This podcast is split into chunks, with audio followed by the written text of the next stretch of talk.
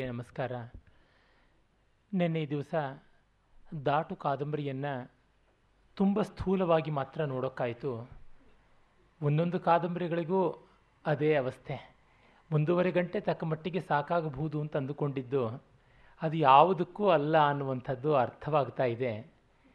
ಇರಲಿ, ಇವತ್ತು ರಾಷ್ಟ್ರಮಟ್ಟದಲ್ಲಿ ಬರ್ತಕ್ಕಂಥ ಮೌಲ್ಯಗಳ ಸಂಘರ್ಷವನ್ನು ಕುರಿತಾದ ತಂತು ಕಾದಂಬರಿಯನ್ನು ನೋಡುವುದು ಅಂತ ಮೊದಲೇ ಹೇಳಿದ್ದೆ.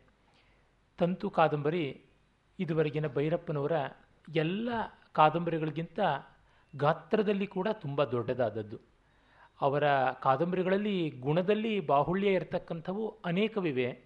ಆದರೆ ಇದು ಗಾತ್ರದಲ್ಲಿ ಕೂಡ ತುಂಬ ದೊಡ್ಡದಾಗಿರ್ತಕ್ಕಂಥದ್ದು. ಈ ಹೊತ್ತಿನ ಆವೃತ್ತಿಯನ್ನು ನೋಡಿ ಹೇಳೋದಿದ್ದರೆ ಒಂಬೈನೂರ ಒಂಬತ್ತು ಪುಟಗಳು ಈ ಕಾದಂಬರಿಯಲ್ಲಿರ್ತಕ್ಕಂಥದ್ದು ಸಣ್ಣ ಅಕ್ಷರಗಳು. ಭೈರಪ್ಪನವರು ಅನೇಕ ಕಾದಂಬರಿಕಾರರು ಪುಟ ಹೆಚ್ಚು ಕಾಣಲಿ ಎನ್ನುವಂತೆ ಒಂದು ತುಂಡು, ಒಂದು ಪಂಕ್ತಿ, ಅದನ್ನೇ ಒಂದು ಪ್ಯಾರಾಗ್ರಾಫ್ ಖಂಡಿಕೆಯಾಗಿ ಮಾಡೋದಿಲ್ಲ. ಒತ್ತುಕಟ್ಟಾಗಿ ಮಾಡ್ತಾರೆ. ಅದು ಮಲ್ಲಿಗೆ ದಿಂಡನ್ನು ಈಗ ಒಂದು ಇಪ್ಪತ್ತೈದು, ಮೂವತ್ತು ವರ್ಷಗಳ ಕೆಳಗೆ ಕಟ್ತಾ ಇದ್ದ ರೀತಿಯಲ್ಲಿ ಇರುತ್ತೆ. ಎಲ್ಲ ಕಡೆಯಿಂದ ನೋಡಿದರೂ ಸರ್ವತೋಮುಖವಾಗಿ ಪುಷ್ಪಮಯ. ಆ ರೀತಿ ಭೈರಪ್ಪನವರ ಕಾದಂಬರಿಗಳ ಮುದ್ರಣ ಕೂಡ ಇರುತ್ತೆ. ಅದರ ಪೂರ್ಣ ಮಾತ್ರವಲ್ಲ. ಹಾಗಾಗಿ ಇಷ್ಟು ಬೃಹತ್ತಾದ ಕಾದಂಬರಿ. ಕೆಲವರು ನನ್ನ ಪರಿಚಿತರಾದ ಸ್ನೇಹಿತರೆ, ಸಾಹಿತ್ಯವನ್ನು ಓದ್ತಾ ಇದ್ದಂಥವರು, ಓದುವವರು, ಪಾಠ ಮಾಡುವವರೇ ಕೂಡ ಅಷ್ಟು ದಪ್ಪ ಕಾದಂಬರಿಗಳು ಹೇಗಪ್ಪ ಬರೀತಾರೆ? ಅಲ್ಲಿ ಒಂದು ಕಟಕಿ ಕೂಡ ಅಡಗಿರುತ್ತೆ. ಅದು ಹೇಗೆ ಬರೀತಾರೋ, ಹೌ ಹಿ ಸ್ಪಿನ್ಸ್ ಅನ್ನುವಂಥ ರೀತಿಯಲ್ಲಿ. ಅದಕ್ಕೆ ಭೈರಪ್ಪನವರೇ ಒಂದು ಪರಿಚಯ ಕಾರ್ಯಕ್ರಮದಲ್ಲಿ ಸಂದರ್ಶನ ಮಾಡುವಾಗ ಹೇಳಿದರು, ನೀವು ಯಾತಕ್ಕೆ ದೊಡ್ಡ ದೊಡ್ಡದಾಗಿ ಬರೀತೀರಲ್ಲ ಅಂದರೆ, ಅದು ನನ್ನ ಮನೋಧರ್ಮ ಅಂತ ಅವ್ರು ಹೇಳ್ತಾರೆ. ಬರೆಯುವಾಗ ನನಗೆ ಯಾರೂ ಕಣ್ಣು ಮುಂದೆ ಇರುವುದಿಲ್ಲ ಅಂತ. ಯಾರಿಗಾಗಿ ಬರಿತಾ ಇದ್ದೀನಿ ಅಂತ ಅವ್ರು ಯಾವತ್ತೂ ಅಂದುಕೊಳ್ಳಲ್ಲ. ತುಂಬ ಜನ ತಮ್ಮ ಕೃತಿಯನ್ನು ಯಾರಿಗೋಸ್ಕರ ಬರೀಬೇಕು ಅನ್ನೋದನ್ನು ಗಮನದಲ್ಲಿಟ್ಟುಕೊಳ್ಳಬೇಕು ಅಂತ. ಅವರು ಹೇಳ್ಕೊಳ್ಳೋದು ತನಗೋಸ್ಕರ ಬರ್ಕೊಳ್ಳೋದು ಅಂತ. ಸ್ವಂತ ಸುಖಾಯ ತುಳಸಿ ರಘುನಾಥ ಗಾಥಾ ಭಾಷಾ ನಿಬಂಧನವಿದ ಮಾತನೋತಿ ಅಂತ ತುಳಸಿದಾಸರು ಹೇಳಿದಂತೆ, ನನಗಾಗಿ ಬರ್ಕೊಳ್ತಾ ಇದ್ದೀನಿ ಅಂತನ್ನುವಂಥದ್ದು. ಸ್ವಬೋಧಕ್ಕಾಗಿ ಬರ್ಕೊಳ್ಳೋದು ಅಂತ. ಹಾಗೆ ಮಾಡಿದಾಗ ಆ ಒಂದೊಂದು ಕೃತಿಗೂ ಅದು ಎಷ್ಟು ಬೇಕೋ ಅಷ್ಟು ಅದಕ್ಕೆ ಅವಶ್ಯಕತೆ ಇದ್ದಂತೆ ಅದು ಬೆಳೀತಾ ಹೋಗುತ್ತದೆ ಅಂತ. ಮಂತ್ರದ ಬಗ್ಗೆ ಅವರು ಒಮ್ಮೆ ಹೇಳಿದ್ದುಂಟು. ಹಿಂದೂಸ್ತಾನಿಯಲ್ಲಿ ಒಂದು ರಾಗವನ್ನು ಹೇಗೆ ಆಲಾಪನೆ ಮಾಡ್ತಾರೆ? ಆ ಜೋಡ್, ಜಾಲ ಎಲ್ಲ ಯಾವ ಥರ ಬರುತ್ತೆ? ಹಾಗೆ ಆ ವಿಸ್ತಾರ ಆ ಹರಹನಲ್ಲಿ ಇರಬೇಕು ಅಂತ ಬರೆದದ್ದು ಅಂತ. ಅಂದರೆ ಒಂದು ಸಂಗೀತದ ಬಗ್ಗೆ ಬರೆಯುವಂಥ ಕಾದಂಬರಿಯ ರಚನೆಯ ಹರಹು ಕೂಡ ಸಂಗೀತದ ಹಾಗೆ ಇರಬೇಕು ಅಂತ. ತಂತುವಿನ ಬಗ್ಗೆ ಕೂಡ ಅವರು ನನಗೆ ಹೇಳಿದ್ದುಂಟು. ಏನೆಂದರೆ, ಇಡೀ ಒಂದು ದೇಶದ ಕಥೆ ಇದು. ಒಂದು ದೇಶದ ಸಂಕ್ರಮಣ ಕಾಲದ ಕಥೆ ಇದು. ರಷ್ಯಾದಲ್ಲಿ ದೊಡ್ಡ ದೊಡ್ಡ ಲೇಖಕರು ಟಾಲ್ಸ್ಟಾ ಇರ್ಬೋದು, ಡಾಸ್ಟೋವ್ಸ್ಕಿ ಇರ್ಬೋದು, ಬೋರಿಸ್ ಪ್ಲಾಸ್ಟರ್ನಾಕ್ ಇರ್ಬೋದು, ಅವರೆಲ್ಲ ತುಂಬ ದೊಡ್ಡ ದೊಡ್ಡ ಕಾದಂಬರಿಗಳನ್ನು ಗಾತ್ರದಲ್ಲಿಯೂ ದೊಡ್ಡವನ್ನು ಬರೆದಿದ್ದಾರೆ. ಅದು ಏನಂದರೆ ಅವರೇ ನನಗೆ ತಿಳಿಸಿದ್ದ ನೆನಪಾಗುತ್ತೆ, ರಷ್ಯಾದ ಹರಹೆ ಅಷ್ಟು ದೊಡ್ಡದು. ಇಂಗ್ಲೆಂಡ್ನಲ್ಲಿ ಅದನ್ನು ಅವರು ಭಿತ್ತಿಯಲ್ಲಿ ಕೂಡ ಬರೆದಿದ್ದಾರೆ. ಸೈಕಲ್ನಲ್ಲಿ ಒಂದು ದಿವಸ ಪ್ರಯಾಣ ಮಾಡಿದ್ರೆ ಸಾಕು, ದೇಶದ ಅಂಚಿಗೆ ಬಂದುಬಿಡ್ಬೋದು ಅಡ್ಡವಾಗಿ ಇನ್ನೂರು ಮೈಲಿ ಯಾವ ಕಡೆಯಿಂದ ಹೋದರೂ ಸಮುದ್ರ ಸಿಕ್ಕಿಬಿಡುತ್ತೆ ಉದ್ದವಾಗಿ ಒಂದು ದಿವಸದಲ್ಲಿ ಟ್ರೈನಲ್ಲಿ ಪ್ರಯಾಣ ಮಾಡಿದ್ರೆ ದೇಶದ ತುತ್ತ ತುದಿ ಸಿಕ್ಕಿಬಿಡುತ್ತೆ ಅಂತ. ಹೀಗಿರುವಾಗ ಆ ಒಂದು ಭೌಗೋಳಿಕವಾದ ವಿಸ್ತಾರ ಕೂಡ ಬೇಕಾಗುತ್ತೆ. ಮಹಾಭಾರತವನ್ನು ಯಾತಕ್ಕೆ ಇಷ್ಟು ದೊಡ್ಡದಾಗಿ ಬರೆದದ್ದು ಅಂತ ಯಾರು ವ್ಯಾಸರನ್ನು ಕೇಳಿದ್ರೆ ಏನನ್ನೋದಕ್ಕೆ ಸಾಧ್ಯ ಆಗುತ್ತೆ? ಬೇಕಾಗುತ್ತೆ. ಸುಕ್ತನ್ಕರ್ ಅವರು on the meaning of the Mahabharata ಪುಸ್ತಕದಲ್ಲಿ ಹೇಳ್ತಾರೆ ಇದು ಎಪಿ ಎಪಿಕ್ ಆಫ್ ಗ್ರೋತ್ ಅಂತ ಹೇಳಿ ಎಂಟು ಸಾವಿರದ ಎಂಟುನೂರು ಶ್ಲೋಕ, ಇಪ್ಪತ್ನಾಲ್ಕು ಸಾವಿರ ಶ್ಲೋಕ, ಒಂದು ಲಕ್ಷ ಶ್ಲೋಕ, ಈ ಥರದ್ದೆಲ್ಲನೂ ಸ್ಟುಪಿಡ್ ಅಂತ ಡಿಸ್ಮಿಸ್ ಮಾಡಿಬಿಡ್ತಾರೆ ಅವರು. ಮತ್ತು ಪಾಶ್ಚಾತ್ಯ ವಿದ್ವಾಂಸರುಗಳು to find out the primitive Aryan heroic tribal story ಇವೆಲ್ಲ ಕೂಡ ತುಂಬ ವ್ಯರ್ಥ ಪ್ರಲಾಪ ಅಂತಂದುಬಿಡ್ತಾರೆ ಆ ಒಂದು ಮಾರ್ಗದಲ್ಲಿ ಬೇಕಾದಷ್ಟು ಸಂಶೋಧನೆ ಮಾಡಿದವರು ಅವರು. ಅದೆಲ್ಲ ಸೇರಿದಾಗ ನಮಗೆ ಮಹಾಭಾರತ ಅಂತ ಅಂದುಕೊಳ್ಳೋದು ಒಂದು ಗಿಡವನ್ನು ಕಿತ್ತಾಗ ಅದರ ಬೇರಿನ ತುದಿ ತುದಿಯಲ್ಲೂ ಕಣಕಣದ ಮಣ್ಣು ಅಂಟಿಕೊಂಡು ಬರುತ್ತೆ. ಆ ಬೇರಿನ ಮಣ್ಣನ್ನೆಲ್ಲ ಝಾಡಿಸಿ, ನೀರಲ್ಲಿ ಜಾಲಿಸಿ ಅದನ್ನು ತಂದರೆ ಆಗ ಅದನ್ನು ನೆಡೋಕ್ಕಲ್ಲ. ಫಾರ್ಮಾಲ್ಡಿಹೈಡ್ ಸೊಲ್ಯೂಷನಲ್ಲಿ ಹಾಕಿ ಸ್ಪೆಸಿಮನ್ ಆಗಿ ಇಡೋದಕ್ಕೆ ಪ್ರಯೋಜನಕ್ಕೆ ಬರುತ್ತೆ ಅಷ್ಟೇ ಯಾವ ಕಾಲಕ್ಕೂ ಆ ಗಿಡ ಇರುತ್ತೆ, ಆದರೆ ಅದರೊಳಗೆ ಜೀವ ಇರೋದಿಲ್ಲ. ಹಾಗೆ ಆ ಸಮಗ್ರತೆಯನ್ನು ಗುರುತಿಸಿಕೊಳ್ಳೋದಕ್ಕೆ ಕವಿ ಯಾಕೆ ಹೀಗೆ ಬರೀತಾನೆ ಅಂತಲ್ಲ, ಬರೆದದ್ರೊಳಗೆ ನಿಮ್ಗೆ ಅರ್ಥ ಕಾಣಿಸ್ತಾ ಅನ್ನೋದನ್ನು ನೋಡಬೇಕು. ಇಷ್ಟು ಯಾಕೆ ಬರೆದ, ಅಷ್ಟೇ ಯಾತಕ್ಕೆ ಬರೆದ? ಕಾಳಿದಾಸ ರಘುವಂಶದ ಹನ್ನೆರಡನೇ ಸರ್ಗದಲ್ಲಿ ಐದು ಕಾಂಡಗಳ ರಾಮಾಯಣ ಕಥೆಯನ್ನು ಎಂಬತ್ತೈದು ಶ್ಲೋಕಗಳಲ್ಲಿ ಅಡಗಿಸಿದ್ದಾನೆ. ಎಂಬತ್ತೈದು ಅನುಷ್ಠುಪ್ ಶ್ಲೋಕ. Eighty five multiplied by thirty two ಅಷ್ಟು ಅಕ್ಷರಗಳು ಅಲ್ಲಿರ್ತಕ್ಕಂಥದ್ದು. ಅಯೋಧ್ಯ, ಅರಣ್ಯ ಕಿಷ್ಕಿಂದ ಸುಂದರ, ಯುದ್ಧ. ಈ ಐದು ಕಾಂಡಗಳ ಕಥೆ ರಾಮಾಯಣದಲ್ಲಿ ಅದರ ಹತ್ತತ್ರ ಒಂದು ಹತ್ತೊಂಬತ್ತು ಸಾವಿರ ಶ್ಲೋಕಗಳಷ್ಟಾಗುತ್ತೆ. ಆ ಕಥೆಯ ಪ್ರಮಾಣಕ್ಕೆ. ಇದು ಎಂಬತ್ತೈದು ಶ್ಲೋಕಗಳಲ್ಲಿ ಅಡಗಿಸಿರೋದು. ಆದರೆ ರಾಮ ಸೀತೆಯರು ವಿಮಾನದಲ್ಲಿ ವಾಪಸ್ ಬರೋದಕ್ಕೆ ಒಂದು ಸರ್ಗ ಪೂರ್ತಿ ಇಟ್ಟಿದ್ದಾನೆ, ಹದಿಮೂರನೇ ಸರ್ಗ. ಇದು ಯಾಕೆ ಹೀಗೆ ಮಾಡಿದೆ ಅಂತಂದರೆ, ನೀನು ನೋಡು ನನ್ನ ಕಾವ್ಯವನ್ನು. ಅದು ನಿನಗೆ ಯುಕ್ತ ಅನ್ನಿಸ್ತೋ ಇಲ್ವೋ ಆಮೇಲೆ ಅಂತ. ವಿಶ್ವಾಮಿತ್ರ ರಾಮನನ್ನು ಕರ್ಕೊಂಡು ಹೋಗೋದ್ರಿಂದ ಸೀತಾ ಕಲ್ಯಾಣದವರೆಗೆ ಒಂದು ಸರ್ಗ ಮಾಡಿದ್ದಾನೆ, ಹನ್ನೊಂದನೇ ಸರ್ಗ. ಹಾಗಾಗಿ ಗಾತ್ರ ದೊಡ್ಡದಾಯಿತು, ಗಾತ್ರ ಸಣ್ಣವಾಯಿತು ಅನ್ನುವಂಥದ್ದೆಲ್ಲ ಆಕ್ಷೇಪ ಮಾಡ್ತಕ್ಕಂಥದ್ದು. ಒಂದು ಸಾಂಕೇತಿಕವಾದ ಉದಾಹರಣೆ ಕೊಡಬೇಕು ಅಂದರೆ ಪ್ರೇಮದ ಪುತ್ರಿ ಅಂತ ಹಲವು ವರ್ಷಗಳ ಹಿಂದೆ ಒಂದು ಸಿನಿಮಾ ಬಂತು. ನಾನು ಆ ಸಿನಿಮಾ ನೋಡಿಲ್ಲ, ಅದರ ಹಾಡು ಕೇಳಿದ್ದೀನಿ. ಅಲ್ಲಿ ಆರ್ ಎನ್ ಒಂದು ಹಾಡು, ತ್ರಿಭುವನ ಜನನಿ ಜಗನ್ ಮೋಹಿನಿ ಅಂತ ಮೋಹನ ರಾಗದಲ್ಲಿ ಪೀಲೀಲ ಹಾಡಿದ್ದಾರೆ. ಅಲ್ಲಿ ಆರಂಭದಲ್ಲಿ ಒಂದು ಆಲಾಪನೆ ಬರುತ್ತೆ ಮೋಹನ ರಾಗದ ಆಲಾಪನೆ. ಸುಮಾರು ಒಂದು ಎರಡು ನಿಮಿಷಕ್ಕೆ ಹೆಚ್ಚಿಲ್ಲದೇ ಇದೆ. ಆದರೆ ಒಂದು ಅರ್ಧ ಗಂಟೆ ಮೋಹನ ರಾಗದ ಸಂಗೋಪಾಂಗವಾದ ಆಲಾಪನೆ ಮಾಡುವವರು ಏನು ತೋರಿಸಬಹುದು ರಾಗದ ಜೀವಾಳ? ಅದನ್ನಷ್ಟನ್ನು ಆ ಎರಡು ನಿಮಿಷದೊಳಗೆ ಅವರು ತುಂಬಿ ತುಳುಕಾಡಿಸಿಬಿಟ್ಟಿದ್ದಾರೆ. ಮತ್ತು ಅದು ಯಾಕೆ ಬರಲಿಲ್ಲ, ಇದು ಯಾಕೆ ಬರಲಿಲ್ಲ ಅಂತ ಕೇಳುವಾಗ ಅನಿಸುತ್ತೆ. ಅದನ್ನು ಓದುವಾಗ ಏನಾದರೂ ಅದು ಉದ್ದ ಅಂತ ಅನ್ಸಿದ್ರೆ ಅದು ಆವಾಗ ದೊಡ್ಡ ವಿಮರ್ಶೆ ಆಗುತ್ತೆ. ಎತ್ಕೊಳ್ಳೋವಾಗ ದೊಡ್ಡದು ಅಂತ ಅನ್ನಿಸ್ತು, ಮುಚ್ಚಿಟ್ಟ ಮೇಲಿಂದ ದೊಡ್ಡದು ಅಂತ ಅನ್ನಿಸ್ತು ಅಂತಂದರೆ ಅದು ವಿಮರ್ಶೆ ಅಲ್ಲ, ಬೈಗುಳ. ಒಲ್ಲದ ಗಂಡನಿಗೆ ಮೊಸರಲ್ಲಿ ಕಲ್ಲು ಅಂತ ಅನ್ನುವಂಥದ್ದು. ಕೃತಿಯ ಒಳಹೊಕ್ಕಾಗ ನಮಗೆ ಅನ್ನಿಸಬಾರ್ದು. ಊಟ ಮಾಡಿದ ಮೇಲೆ ಊಟ ಹೆವಿ ಅನ್ನಿಸ್ಬೇಕೇ ಹೊರತು ಊಟ ಮಾಡ್ತಿರೋವಾಗ ಸೇರ್ತಾ ಇಲ್ಲ, ಆದರೂ ತಿಂತಾ ಇದ್ದೀನಿ ಅನಿಸಿದ್ರೆ ಅದು ಊಟ ಸರಿಯಲ್ಲ ಅಂತ.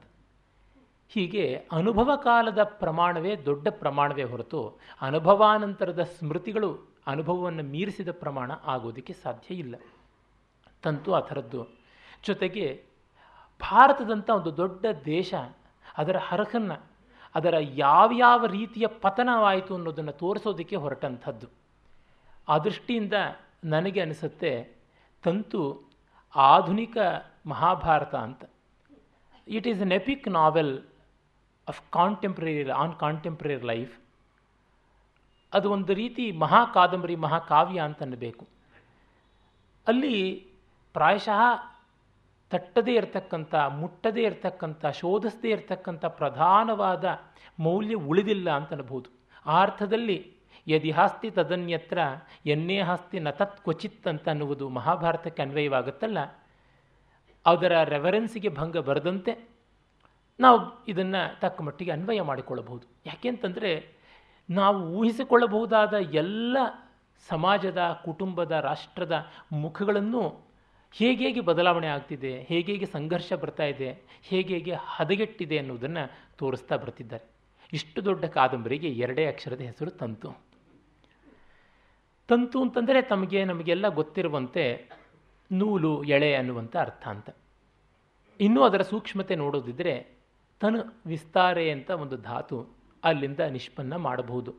ಅಂದರೆ ವಿಸ್ತರಣ ಅಂತ ಒಂದು ಅರ್ಥ ಜೊತೆಗೆ ಸಂಸ್ಕೃತದಲ್ಲಿ ತನು ಧಾತುವಿಗೆ ತೆಳ್ಳಗಾಗೋದು ಅಂತಲೂ ಅರ್ಥ ಇದೆ, ಸೊರಗುವುದು ಅಂತಲೂ ಅರ್ಥ ಇದೆ, ಬೆಳೆಯೋದು ಅಂತಲೂ ಅರ್ಥ ಇದೆ. ಪರಸ್ಪರ ವಿರುದ್ಧಾರ್ಥಕವಾದಂಥದ್ದು ಆ ಧಾತು. ಈಗ ತನು ಅಂತ ಅನ್ನುವುದು ತೆಳ್ಳಗಿರ್ತಕ್ಕಂಥ ಶರೀರಕ್ಕೆ. ತನೋತಿ ಅಂದರೆ ವಿಸ್ತರಿಸ್ತಾನೆ ಅನ್ನುವಂಥದ್ದು ಕ್ರಿಯಾಪದ.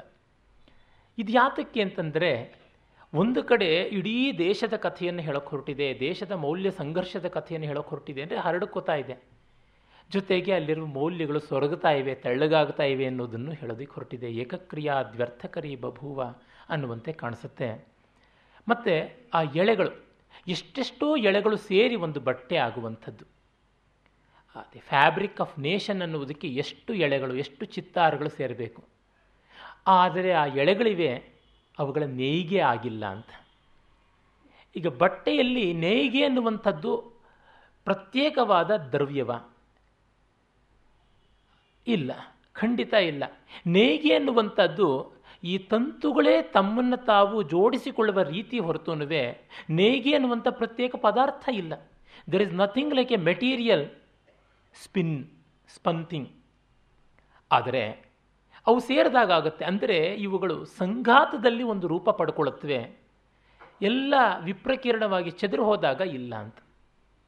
ಹಾಗೆಯೇ ಸಾಮರಸ್ಯ ಅನ್ನುವುದು ಕೂಡ. ಅದು ಎಲ್ಲಿದೆ? ನಾವು ಅಲಯನಾಗೋದ್ರೊಳಗೆ ಉಂಟು. ಅದು ಯಾವುದೋ ಒಂದು ಹೊರಗಿನ ಪದಾರ್ಥ ಅಲ್ಲ. ಎಷ್ಟೋ ಬಾರಿ ಮನೆಗಳಲ್ಲಿ ಹೇಳ್ತಾ ಇರ್ತೀವಿ, ಅವ್ರ ಜವಾಬ್ದಾರಿ ತೊಗೊಳ್ಳಿಲ್ಲ ತೊಗೊಳ್ಳಿಲ್ಲ ಅಂತ. ತೊಗೊಳಕ್ಕೆ ಅದು ಏನು ಪೆನ್ನೆ, ರೂಪಾಯಿ, ಕಾಯಿನ್ನೇ, ಎಂಥದ್ದು ಜೋಬಿಂದ ತೆಗೆದು ಜವಾಬ್ದಾರಿ ಕೊಡೋಣ ಅಂತ. ನನಗೆ ಜವಾಬ್ದಾರಿ ಬೇಕಾದದ್ದು ನಾನು ಬಾಧ್ಯತೆಯನ್ನು ವಹಿಸಬೇಕು ಅಂತ ಅಂದುಕೊಂಡಾಗ ಅವನಲ್ಲಿ ವ್ಯವಸ್ಥಿತನಾಗ್ತಾನೆ. ಹೀಗಾಗಿ ಆ ಎಳೆಗಳು ತಾವು ತಮ್ಮನ್ನು ಜೋಡಣೆ ಮಾಡಿಕೊಳ್ಳಬೇಕು. ಅದೊಂದು ವ್ಯವಸ್ಥೆ ಬೇಕು. ವ್ಯವಸ್ಥೆಗೆ ಒಪ್ಪಿಕೊಳ್ತೀವಿ, ಒಗ್ಗಿಕೊಳ್ತೀವಿ ಅಂತ ಆಗಬೇಕು. ಅದನ್ನು ಬಿಟ್ಟು ಇನ್ಯಾವುದೂ ಇಲ್ಲ. ಹಾಗೆ ನೋಡಿದಾಗ ಇಷ್ಟು ದೊಡ್ಡ ದೇಶವಾದರೂ ಇದಕ್ಕೊಂದು ಬಟ್ಟೆ ಇಲ್ಲ. ಕನ್ನಡದಲ್ಲಿ ಬಟ್ಟೆ ಅನ್ನೋದಕ್ಕೆ ಎರಡರ್ಥ ಇದೆ.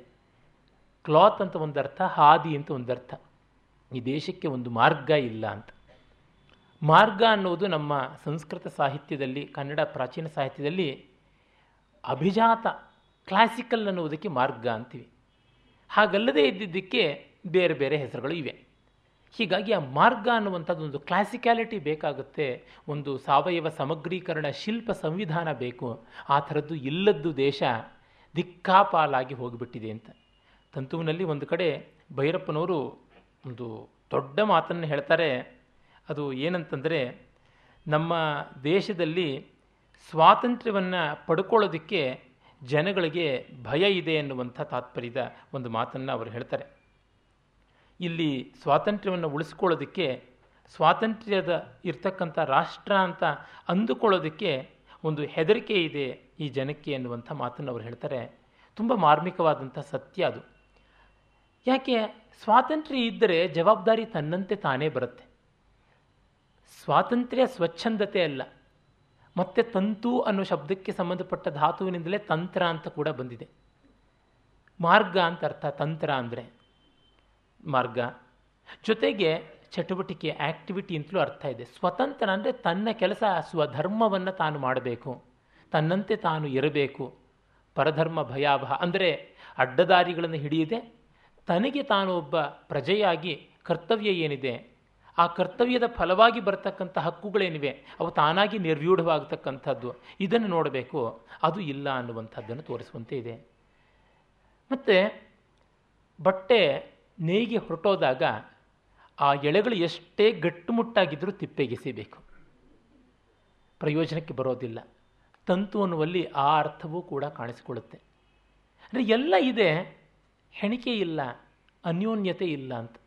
ಇದನ್ನು ಪ್ರಧಾನ ಪಾತ್ರವಾದಂಥ ಅನೂಪನಿಂದ, ಅನೂಪನ ಅನೂಪ ಅಂತೀನಿ, ಅವನ ತಂದೆ ರವೀಂದ್ರನಿಂದ, ಆ ಕುಟುಂಬದಿಂದ ಮೊದಲುಗೊಂಡು ದೇಶದವರೆಗೆ ಎಲ್ಲಕ್ಕೂ ಕೂಡ ಅವರು ವಿಸ್ತರಣೆ ಮಾಡಿದ್ದಾರೆ. ಸೈಮಲ್ಟೇನಿಯಸ್ಲಿ ಇಂಟಗ್ರೇಷನ್ ಡಿಫ್ರೆನ್ಸಿಯೇಷನ್ ಎರಡೂ ಕೂಡ ಕಾಣಿಸ್ತಾ ಹೋಗುತ್ತೆ. ಒಂದು ರೀತಿ ಗೋಪುಚ್ಛ ಸ್ರೋತೋವಹ ಎರಡೂ ಬಗೆಯ ಸಂಗೀತದ ಯತಿಗಳ ಪ್ರಯೋಗವನ್ನೇ ಇಲ್ಲಿ ಕಾಣಬಹುದು ಅಂತಂದರೂ ತಪ್ಪಲ್ಲ. ಕಥಾ ಸಂವಿಧಾನದ ವಿಸ್ತಾರಕ್ಕೆ ಇಲ್ಲಿ ಸಮಯ ಇಲ್ಲ. ಇದರ ಒಂಬೈನೂರ ಒಂಬತ್ತು ಪುಟಗಳ ಕಥೆಯನ್ನು ಯಾರಿಗೂ ಕೂಡ ಸಂಗ್ರಹ ಮಾಡೋದು ಕಷ್ಟ. ಆದರೂ ಹೇಳಬೇಕು ಅಂತಂದರೆ, ದೊಡ್ಡ ಪತ್ರಿಕೆಯ ಪ್ರಧಾನ ಸಂಪಾದಕ ರವೀಂದ್ರ, ಅವನ ಹೆಂಡತಿ ದೆಹಲಿಯ ಹುಡುಗಿ, ಇವನು ಕನ್ನಡದ ಹುಡುಗ. ಅವರಿಬ್ಬರ ನಡುವೆ ಇರ್ತಕ್ಕಂಥ ಸಂಘರ್ಷ, ಅವಳದು ದೆಹಲಿಯ ಕೇಂದ್ರಾಧಿಪತ್ಯ, ಇವನದು ವಿಕೇಂದ್ರೀಕರಣದ ಒಂದು ದೃಷ್ಟಿ. ಅವಳು ಇಂದಿರಾ ಗಾಂಧಿಯ ಯುಗದವಳು, ಇವನು ಮಹಾತ್ಮ ಗಾಂಧಿಯ ಯುಗದವನು. ಇಬ್ಬರದು ಗಾಂಧಿ ಯುಗ, ಆದರೆ ಬೇರೆ ಬೇರೆ. ಮಗ ಅನೂಪ ಇದ್ದಾನೆ. ಅವನು ಇಂದಿರಾ ಗಾಂಧಿಯ ಮಗನಾಗಿದ್ದ ಸಂಜಯ್ ಗಾಂಧಿಯ ಅಪರಾವತಾರ. ಕಾಂತಿ ಮತ್ತು ಅನೂಪ ಇಬ್ಬರಲ್ಲಿ ಅವರು ವಾಚ್ಯವಾಗಿ ಹೇಳಿಬಿಡ್ತಾರೆ, ಹತ್ತನೇ ಪುಟದಲ್ಲಿ ಇಂದಿರಾ ಗಾಂಧಿ ಮತ್ತು ಸಂಜಯ್ ಗಾಂಧಿಯ ಸಂವಾದ ಇದೆ ಅಂತ. ಅದು ಒಂದು ಸ್ವಲ್ಪ ರಸಭಂಜಕವಾಗುತ್ತೆ. ಅಷ್ಟು ವಾಚ್ಯ ಮಾಡಬಾರದು ಅಂತ ಅನಿಸುತ್ತೆ. ಆದರೆ ದೊಡ್ಡ ಹರಹಿನಲ್ಲಿ ಈ ಥರದ ವಾಚ್ಯತೆ ತುಂಬ ಉದ್ವೇಜಕವಲ್ಲ ಅಂತ ಬಿಡಬಹುದು. ಅದು ಮಹಾಕವಿಗಳು ಮಾಡುವಂಥ ದಾರಿಯಲ್ಲಿ ಬರುವಂಥದ್ದು ಅಂತ. ಅಷ್ಟು ಹೃದಯವಾಗೋಲ್ಲ, ಅದು ತಾನಾಗಿ ಸ್ಫುರಿಸುತ್ತದೆ ಅದರ ಹರಹನ್ ನೋಡಿದಾಗ. ಭೈರಪ್ಪನಂಥವರು ವಾಚ್ಯ ಮಾಡಬಾರ್ದಾಗಿತ್ತು ಅಂತ ಅನಿಸುತ್ತೆ, ಇರಲಿ. ಆ ಹಿನ್ನೆಲೆಯಲ್ಲಿ ನೋಡಿದಾಗ ಇವಳು ದೆಹಲಿಗೆ ಹೋಗ್ಬಿಟ್ಟು ತಾನು ನೆಲೆಯಾಗ್ತಾಳೆ. ಗಂಡ ತನಗೆ ಕೊಡುವ ಸ್ವಾತಂತ್ರ್ಯ ಸಾಲದು ಅಂತ. ಮಗನಿಗೂ ಕೂಡ ತಂದೆಯ ಕಟ್ಟು, ನಿಟ್ಟು, ಕ್ರಮಶಿಕ್ಷಣ ಇಷ್ಟವಾಗೋಲ್ಲ. ವ್ಯವಸ್ಥೆಗೊಳಪಡಿಸಿದ್ರೆ ತಾಯಿಯೇ ಮಗನ ಹಾಳು ಮಾಡ್ತಾಳೆ. ಮತ್ತು ಮಗ ಇಂಜಿನಿಯರಿಂಗ್ ಓದ್ತಾನೆ. ಯಾವ ಯಾವ ರೀತಿ ಹದಗೆಡಬಹುದು ಅದೆಲ್ಲ ಹದಗೆಟ್ಟು ಕೂಡ ಅವನು ಕೇಪಬಲ್ ಆಗಿ ಉಳಿತಾನೆ ಇಲ್ಲಿ ಅದನ್ನು ನಾವು ಕಾಣುವಂಥದ್ದು. ಅನೂಪನಂಥ ಪಾತ್ರ ಅಷ್ಟು ಹಾರ್ಡ್ ಕೋರ್ ಮೆಟೀರಿಯಲಿಸ್ಟ್ ಪಾತ್ರ ಆ ವಯಸ್ಸಿನ, ಚಿಕ್ಕ ವಯಸ್ಸಿನ ತರುಣನಲ್ಲಿ ಆ ಮಟ್ಟದ ಮೆಟೀರಿಯಲಿಸಮ್ಮು ಒಂದು ಸ್ವಲ್ಪವೂ ಯಾವುದೇ ಭಾವನೆಗಳ ಸ್ಪರ್ಶವೇ ಇಲ್ಲದೆ ಇರತಕ್ಕಂಥದ್ದು ಸಾಧ್ಯವ ಅಂತ ಅನಿಸುತ್ತೆ. ಶೇಕ್ಸ್ಪಿಯರ್ನ ಇಯಾಗೋ, ಫಾಲ್ಸ್ಟಾಫ್ ಮತ್ತು ಮೃಚ್ಛಕಟಿಕದ ಶಕಾರ ಈ ಥರದವ್ರಿಗೆ ಹೆಗಲಣಿಯಾಗಿ ನಿಲ್ತಕ್ಕಂಥವನು. ಸಾಮಾನ್ಯ ಟೀನ್ಸಲ್ಲಿ ಒಂದು ಸ್ವಲ್ಪ ಆದರ್ಶದ ಭ್ರಮೆಯಾದರೂ ಇರುತ್ತೆ. ಅವನು ಅದನ್ನೆಲ್ಲವನ್ನು ಕೊಡವಿ ತೊಳಕೊಂಡು ಚಪ್ಪಟೆ ಆಗಿಬಿಡ್ತಾನೆ. ಆದರೆ ಅವನಿಗೆ ಏನೂ ತೊಂದರೆ ಆಗೋಲ್ಲ. ಸಾಮಾನ್ಯವಾಗಿ ನಾವು ಈ ತರಹ ಮಾಡೋವರಿಗೆ ಶಿಕ್ಷೆ ಆಗಬೇಕು ಅಂತ ಬಯಸ್ಕೋತೀವಿ. ಪೊಯಿಟಿಕ್ ಜಸ್ಟಿಸ್ ಬೇಕು ಅಂತ. ಭೈರಪ್ಪನವರು ಏನಾದರೂ ಪ್ರತಿಗಾಮಿ ಅಂತ ಅವರ ವಿಮರ್ಶಕರು ಹೇಳುವ, ಹೇಳುವಂತೆ ಆಗಿದ್ದಿದ್ದರೆ ಅನೂಪನಿಗೆ ಒಂದು ದಂಡನೆ ಕೊಡಿಸಿರೋರು. ಮತ್ತು ಅವರು ಏನಾದ್ರೂ ಸನಾತನಿ ಅಂತನ್ನುವ ಬ್ರ್ಯಾಂಡಿಗೆ ತುತ್ತಾಗಿದ್ದಲ್ಲಿ ಅನೂಪನಿಗೆ ಕೈಯೋ ಕಾಲ ಮುರಿಸಿರೋರು. ಇಲ್ಲ ಏನೋ ಒಂದು ನಷ್ಟ ಮಾಡಿಸಿರೋರು. ಇಲ್ಲಿ ಏನೂ ನಷ್ಟ ಇಲ್ಲದೆ ಸಮೃದ್ಧವಾಗಿ ತಿಂದು ತೇಗಿ ವಾಂತಿ ಮಾಡುವಷ್ಟು ಶ್ರೀಮಂತಿಕೆ, ಐಷಾರಾಮ, ಸ್ಥಾನ, ಮಾನ ಎಲ್ಲ ಬಂದದ್ದು ಅನೂಪನಿಗೆ. ಇಡೀ ಕಾದಂಬರಿಯಲ್ಲಿ ಒಂದು ಚೂರು ಕಳ್ಕೊಳ್ಳದೇ ಇದ್ದವನು ಅಂದರೆ ಅನೂಪ ಅಂತ ಅನಿಸುತ್ತೆ. ಹಾಗೆ ನೋಡಿದ್ರೆ ತಂತುವಿನಲ್ಲಿ ಚಾರ್ವಾಕ ಸಿದ್ಧಾಂತವನ್ನು ಹೇಳ್ತಾ ಇದ್ದಾರಾ? ಹಾಗಿದ್ರೆ ಅವರು ತುಂಬ ಪ್ರಗತಿಗಾಮಿ ಆಗಬೇಕಲ್ವೇ ಭೈರಪ್ಪನವರು? ತುಂಬ ನಮ್ಮ ವಿಮರ್ಶಕರಿಗೆ ಇಷ್ಟವಾಗಬೇಕಾಗಿತ್ತಲ್ವ?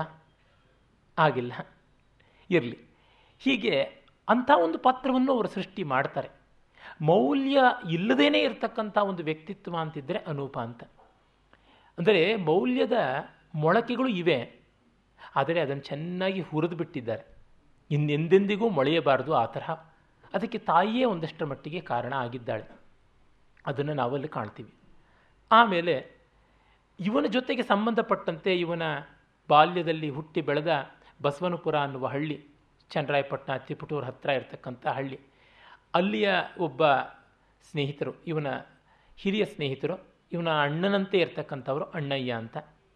ಇವನ ಅನೂಪ ಮತ್ತು ರವೀಂದ್ರ ಇವರೆಲ್ಲ ಸ್ಮಾ, ನಮಗೆ ಗೊತ್ತಾಗುವಂತೆ ಹೊಯ್ಸಳ ಕರ್ನಾಟಕ ಬ್ರಾಹ್ಮಣರಿದ್ದಿರ್ಬೋ ಇದ್ದಿರಬಹುದು ಅಂತ ಅನಿಸುತ್ತೆ. ಸಾಮಾನ್ಯವಾಗಿ ಭೈರಪ್ಪನವರ ಕಾದಂಬರಿಗಳಲ್ಲಿ ಯಾವುದಾದ್ರೂ ಒಂದು ಮುಖ್ಯ ಪಾತ್ರ ಹೊಯ್ಸಳ ಕರ್ನಾಟಕ ಬ್ರಾಹ್ಮಣರಾಗಿರೋದಕ್ಕೆ ಸಾಧ್ಯ. ಕಾರಣ ಅವರು ಆ ಪಂಗಡದಿಂದ ಬಂದವರು. ಅದರಿಂದ ಅದು ಬಹಳ ಸುಲಭವಾಗಿ ತೆಗೆದುಕೊಂಡು ವಿಸ್ತರಿಸಬಹುದು. ಅಲ್ಲಿ ಆದರೆ ಆ ಜಾತಿಯದಲ್ಲಿ ಬಿಟ್ಟು ಬೇರೆದು ಗೊತ್ತಿಲ್ಲ ಅಂತ ಅವರಲ್ಲೆಂದೂ ಇಲ್ಲ. ಅಲ್ಲಿ ಅಣ್ಣಯ್ಯ ಹಾಲು ಮತದ ಕುರುಬರ ಗೌಡರು. ಅದರ ಸ್ವಭಾವ ಸ್ವರೂಪಗಳನ್ನು ಅದ್ಭುತವಾಗಿ ಚಿತ್ರಿಸ್ತಾರೆ. ಆತ ಗಾಂಧಿಯ ಆದರ್ಶದಲ್ಲಿ, ವಿವೇಕಾನಂದರ ಆದರ್ಶದಲ್ಲಿ ಒಂದು ಹಳ್ಳಿಯಲ್ಲಿ ರೆಸಿಡೆನ್ಷಿಯಲ್ ಸ್ಕೂಲ್ ಆದರೆ ಬಹಳ ಬಹಳ ಸರಳವಾದದ್ದು, ತುಂಬ ವಿಕೇಂದ್ರಿತವಾದದ್ದು ಪ್ರಾಕ್ಟಿಕಲ್ ಆದದ್ದು. ಸ್ವಯಂ ಪ್ರೇರಣೆಯಿಂದ ಸ್ವಯಂ ಸಂಪನ್ಮೂಲ ಮಾಡಿಕೊಳ್ಳುವಂಥ ಸೆಲ್ಫ್ ಸಫಿಷಿಯನ್ಸಿ ಇರ್ತಕ್ಕಂಥ ಒಂದು ಶಾಲೆಯನ್ನು ಜೋಗನಾಥನ ಬೆಟ್ಟ ಒಂದಿರುತ್ತೆ, ಅದರ ತಪ್ಪಲಿನಲ್ಲಿ ಮಾಡ್ತಾ ಇರ್ತಾರೆ ಹಾಲಿನ ಕೆರೆ, ಆ ಥರದ್ದು, ಆ ಹಳ್ಳಿ ಹತ್ತಿರ ಅದು ಒಂದು ಎಳೆ, ಅಲ್ಲಿ ಅನೂಪ ಓದ್ತಾ ಇದ್ದವನು, ಅವನನ್ನು ಬಲವಂತವಾಗಿ ಕಿತ್ತು ಹಾಕಿ ಇಂಜಿನಿಯರಿಂಗಿಗೆ ಸೇರುವಂತೆ ಈ ಥರದ್ದೆಲ್ಲ ಆಗುತ್ತೆ. ಇರಲಿ. ಆ ಒಂದು ಊರಿನ ಪಾಲಿಟಿಕ್ಸ್ ಏನು ಬರುತ್ತೆ? ಅದು ಸ್ಥಳೀಯವಾದ ರಾಜಕೀಯ, ಹೇಗೆ ಕೇಂದ್ರದ ರಾಜಕೀಯದ ತಾಳಕ್ಕೆ ತಕ್ಕಂತೆ ಕುಣಿಯುತ್ತೆ ಅನ್ನುವುದನ್ನು ತೋರ್ಪಡಿಸ್ತಾರೆ ಅಲ್ಲಿ. ಇವನು ಪತ್ರಿಕೆಯ ಉದ್ಯೋಗದವನಾದ್ದರಿಂದ ದೇಶದ ಎಲ್ಲ ಮೂಲೆಗಳಿಂದಲೂ ಬರುವಂಥ ಸಮಸ್ಯೆಗಳು ಇವನಿಗೆ ಕಾಣಿಸ್ತಾ ಇರ್ತವೆ. ಅದು ಮುಖ್ಯವಾಗಿ ಸಾವಿರದ ಒಂಬೈನೂರ ಅರವತ್ತೆಂಟು ಎಪ್ಪತ್ತರಿಂದ ಎಪ್ಪತ್ತೈದರವರೆಗಿನ ಘಟ್ಟ ಅಂತ ಅನ್ಬೋದು. ಒಂದು ಎಂಟತ್ತು ವರ್ಷಗಳ ಅವಧಿಯದು ಇವರು ತಗೊಂಡಿರ್ತಕ್ಕಂಥದ್ದು ಕಾಲ. ಇನ್ನು ದೇಶ ಅಂತಂದರೆ ಇಡೀ ಭಾರತವೇ. ಆದರೆ ಮುಖ್ಯವಾಗಿ ನಡೆಯುವಂಥದ್ದು ಬೆಂಗಳೂರು, ಮೈಸೂರು, ಆ ಒಂದು ತಿಪ್ಪಟೂರು, ಅದರ ಆಸುಪಾಸಿನ ಹಳ್ಳಿಗಳಲ್ಲಿ ಮತ್ತು ದೆಹಲಿಯಲ್ಲಿ. ಇದು ಮುಖ್ಯವಾದಂಥ ದೇಶಕಾಲಗಳ ವಿಭಾಗ. ಇವನಿಗೆ ಮತ್ತು ಹೆಂಡತಿಯ ಜೊತೆಗೆ ಇರುಸುಮುರುಸಾಗಿ ಹೆಂಡತಿ ತಾನು ಸ್ವಾವಲಂಬಿನಿಯಾಗಬೇಕು, ವಿಮೋಚಿತೆ ಆಗಬೇಕು, ಲಿಬರೇಟೆಡ್ ವುಮನ್ ಆಗಬೇಕು ಅಂಥೇಳಿ ದೆಹಲಿಯಲ್ಲಿ ಇದ್ದು ತನ್ನ ಗೆಳತಿ ಶೀತಲ್ ಅಂತ ಅವಳ ಬೆಂಬಲದಿಂದ ಒಂದು ಗಾರ್ಮೆಂಟ್ ಇಂಡಸ್ಟ್ರಿ ಇಟ್ಕೊಳ್ತಾಳೆ ಅದಕ್ಕೆ ಬೇಕಾದಷ್ಟು ಮಾಡಬೇಕಾದ್ದು ಮಾಡಬಾರದು ಎಲ್ಲ ಮಾಡಿಕೊಂಡು ಅವಳು ಸ್ವತಂತ್ರವಾಗಿ ನಿಂತ್ಕೋತಾಳೆ ಒಮ್ಮೆ ಹೆಂಗಸು ಆರ್ಥಿಕವಾಗಿ ಸುಭದ್ರಳಾದಾಗಲೇ ಎಲ್ಲ ಸಮಸ್ಯೆಗಳು ಪರಿಹಾರ ಅನ್ನುವಂತೆ ಅವಳ ದೃಷ್ಟಿ. ಅದರ ಒಂದು ಏರುಪೇರುಗಳು ಏನಾಗುತ್ತವೆ ಅದನ್ನು ಕೂಡ ನಾವು ಕಾಣಬಹುದು. ಆಮೇಲೆ ಅವಳು ಕಡೆಗೆ ಮಗನನ್ನು ಬಹಳ ನಿರೀಕ್ಷೆ ಇಟ್ಕೊಳ್ತಾಳೆ. ತಾನು ಈ ಗುಗ್ಗುಗಳಿರ್ತಕ್ಕಂಥ ಬೆಂಗಳೂರು, ಕನ್ನಡ ಬೇರೆ ಮಾತಾಡ್ತಾರೆ ಕ್ಯಾನ್ರೀಸು ಕಾನಡಿ ಅದು. ಲೋಕಲ್ ಲ್ಯಾಂಗ್ವೇಜು ಅದೇನು ಪ್ರಯೋಜನಕ್ಕೆ ಬರೋದಿಲ್ಲ. ಏನೇ ಆದರೂ ದಿಲ್, ದಿಲ್ಲಿಂದ ಬಂದದ್ದು ದೆಲ್ಲಿ ಅಂತ. ದಿಲ್ಲಿ ಬಂದದ್ದು ದಿಲ್ ಹೃದಯದಿಂದ ಅಂತ ಅವಳು ಥೀರಿ. ಮತ್ತು ಅದು ಸ್ಥಾನದ ನೆಲೆ, ಅಧಿಕಾರದ ನೆಲೆ, ಆ ಭಾಷೆ, ಅದು ಎಲ್ಲರನ್ನೂ ಒಗ್ಗೂಡಿಸುವಂಥದ್ದು, ಎಲ್ಲಕ್ಕೂ ಶಕ್ತಿ ತಂದು ಕೊಡ್ತಕ್ಕಂಥದ್ದು ಅಂತ ಹೇಳಿಕೊಂಡು ಅವಳು ದೆಲ್ಲಿಯಲ್ಲಿ ನಿಂತ್ಕೊಂಡ್ರೆ ಮಗ ನಿನ್ನ ಹಿಂದಿಗಿಂತ, ದಿಲ್ಲಿಗಿಂತ ಬಹಳ ದೊಡ್ಡದು ಅಮೇರಿಕಾ ಅಂತ ಅಲ್ಲಿಗೆ ಹೊರಟೋಗ್ತಾನೆ. ಇವಳು ಕನ್ನಡಕ್ಕಿಂತ ಹಿಂದಿ ಬಲಿಷ್ಠವಾದದ್ದು ಅಂತ ಅಲ್ಲಿಗೆ ಬಂದರೆ ಮಗ ಹಿಂದಿಗಿಂತ ಇಂಗ್ಲೀಷ್ ಬಲಿಷ್ಠವಾದದ್ದು, ಈ ದಿಲ್ಲಿಗಿಂತ ಬಲಿಷ್ಠವಾದದ್ದು ಅಮೇರಿಕಾ ಅಂತ. ಅವನು ಹೇಳ್ಬಿಡ್ತಾ, ಇದೇನು ಹಳ್ಳಿ ಇದ್ದಂಗಿದೆ ದಿಲ್ಲಿ ಅಂತ ಅಂದ್ಬಿಡ್ತಾನೆ. ಹೀಗೆ ಅವಳಿಗೆ ಮಗನಿಂದ ದೊಡ್ಡ ಶಾಕ್ ಸಿಗುತ್ತೆ. ಅವಳು ಸಾಯ್ತಾಳೆ. ಆದರೆ ಸಾಯುವಾಗ ಆಸ್ತಿನಷ್ಟು ಮಗನಿಗೆ ಮಾಡಿ ಸಾಯ್ತಾಳೆ ಅದನ್ನು ಮುಂದೆ ನಾವು ನೋಡಬಹುದು. ಇವನು ತನ್ನ ಪತ್ರಿಕೆಯಲ್ಲಿ ತುಂಬ ನಿರ್ಬಂಧವಾಗ್ತಾ ಇದೆ. ತುರ್ತು ಪರಿಸ್ಥಿತಿ, ಎಮರ್ಜೆನ್ಸಿ ಬಂದ ಕಾರಣದಿಂದ ಅಂತ ಹೇಳಿ ಬಿಟ್ಟು ತಲ್ವಾರ್ ಅಂತ ತನ್ನ ಮೇಲಧಿಕಾರಿಯಾಗಿದ್ದವರು, ಅವರು ಪತ್ರಿಕಾ ಸಂಪಾದಕರು. ಅವರೆಲ್ಲರೂ ಸೇರಿ ಒಂದು ಭೂಗತರಾಗಿ ಹೊಸ ಪತ್ರಿಕೆ ಮಾಡ್ತಾ ಇರ್ತಾರೆ, ಸರ್ವಾಧಿಕಾರಿತ್ವದ ವಿರುದ್ಧ ಹೋರಾಡೋದಕ್ಕೆ. ಅದರ ತಂಡದಲ್ಲಿ ಇವನು ಸೇರಿಕೊಳ್ತಾನೆ. ಇವನಂತ ಸಮಾನ ಧರ್ಮಿಗಳ ಕೆಲವರು ಈ ಅಣ್ಣಯ್ಯ ಮೊದಲಾದವರು ಎಲ್ಲ ಸೇರ್ಕೋತಾರೆ. ಮತ್ತೊಬ್ಬ ಎಂ ಟೆಕ್ ಮಾಡಿ ಎಂ ಬಿ ಎನ ಅಹಮದಾಬಾದಿಂದ ಮಾಡಿದಂಥ ಹೇಮಂತ್ ಹೊನ್ನತ್ತಿ ಎನ್ನುವಂಥ ವ್ಯಕ್ತಿ, ಆತ ಸಂಗೀತಜ್ಞ ಕೂಡ. ಆತ ಕೂಡ ಸೇರಿಕೊಳ್ತಾನೆ. ಇವರೆಲ್ಲರೂ ಕೂಡ ಬೆಂಗಳೂರಿನಲ್ಲಿ, ಜೈಲಿನಲ್ಲಿ ಸೇರಿಕೊಳ್ತಾರೆ. ಅಲ್ಲಿಗೆ ಮುಗಿಯುತ್ತೆ. ಹೀಗೆ ಆ ಒಂದು ಹೊಸ ಯುಗ ಬರುವುದಕ್ಕೆ, ಇಂದಿರಾ ಗಾಂಧಿ ಯುಗದ ಅವಸಾನದ ಹಂತಕ್ಕೆ ಅಲ್ಲಿ ಬಂದು ನಿಲ್ಲುತ್ತೆ. ಇಂದಿರಾ ಯುಗದ ಉಚ್ಛ್ರಾಯವನ್ನು ಇಲ್ಲಿ ನಾವು ಕಾಣ್ತೀವಿ. ಅದರ ವಿಪರಿಣಾಮಗಳನ್ನು ಕೂಡ ಕಾಣ್ತೀವಿ. ಇದು ಸ್ಥೂಲವಾಗಿ ತಂತುವಿನ ಒಂದು ಕಥೆ. ಹೀಗೆ ಹೇಳಿದ್ರೆ ಇಷ್ಟೇನಾ ಅಂತ ಅನಿಸುತ್ತೆ. ಕಾರಣ ಇದು ಕಥೆ ಅಲ್ಲ. ನಾನು ಹೇಳಿದಂತೆ ವಿವರಗಳೇ ಕಥೆ. ಅದು ಬಿಟ್ಟು ಇನ್ಯಾವುದೂ ಇಲ್ಲ. ಈಗ ನೋಡೋಣ, ತಂತುವಿನ ಆರಂಭ ಹೇಗಾಗುತ್ತೆ ಅಂತೇಳಿ ಫ್ಲ್ಯಾಶ್ ಬ್ಯಾಕ್ ಟೆಕ್ನಿಕ್ ಯಾವುದೂ ಇಲ್ಲ. ನೇರವಾಗಿ ಆರಂಭವಾದದ್ದು ಕ್ರಮವಾಗಿ ಬಾಣ ಬಿಟ್ಟಂತೆ ಬೆಳೀತಾ ಹೋಗುತ್ತೆ. ಆ ತರಹ ಮಾಡಿಕೊಳ್ಳೋದಕ್ಕೂ ಕೂಡ ಕಾರಣ ಉಂಟು ಉದಾಹರಣೆಗೆ ನಾಳೆಗೆ ನಾವು ನೋಡಲಿರುವಂಥ ಮಂದಿರದಲ್ಲಿ ಫ್ಲ್ಯಾಶ್ ಬ್ಯಾಕ್ ಟೆಕ್ನಿಕ್ನಲ್ಲಿ ಹಿಂದೆ ಹೋಗಿ ಮುಂದೆ ಬರೋದು, ಮುಂದೆ ಹೋಗಿ ಹಿಂದೆ ಬರೋದು, ಇವುಗಳು ಬೇಕಾದಷ್ಟು ಕಾಣಿಸುತ್ತೆ. ಎರಡು ದಿವಸದ ಕೆಳಗೆ ಒಬ್ಬರು ಗೆಳೆಯರು ಕೇಳಿದ್ರು, ವಂಶವೃಕ್ಷ ನೇರವಾಗಿ ಹೋದದ್ದಾಯಿತು. ಇದು ಹಿಂದೆ ಮುಂದೆ ಆಗುತ್ತೆ, ಮುಂದಿನ ಕಾದಂಬರಿಗಳು. ಏನು ಅಂತ? ಭೈರಪ್ಪನವರು, ತಂತ್ರಕ್ಕಾಗಿ ತಂತ್ರವಲ್ಲ, ರಸೋದ್ದಿಷ್ಟವಾಗಿ ಮಾಡುವಂಥದ್ದು. ಸಂಗೀತದಲ್ಲಿ ಆವರ್ತನಶೀಲತೆ ಹಿಂದೆ ಮುಂದೆ ಹೋಗುವಂಥದ್ದಿರುತ್ತೆ. ಒಂದು ರಾಗದಲ್ಲಿ ಮಂದ್ರದಲ್ಲಿ ಯಾವ ಸಂಚಾರವನ್ನು ಹಾಡಿರ್ತೀವೋ ಅದನ್ನೇ ತಾರದಲ್ಲಿ ಹಾಡ್ತೀವಿ, ಬೇರೆ ಎಫೆಕ್ಟ್ ಬರುತ್ತೆ.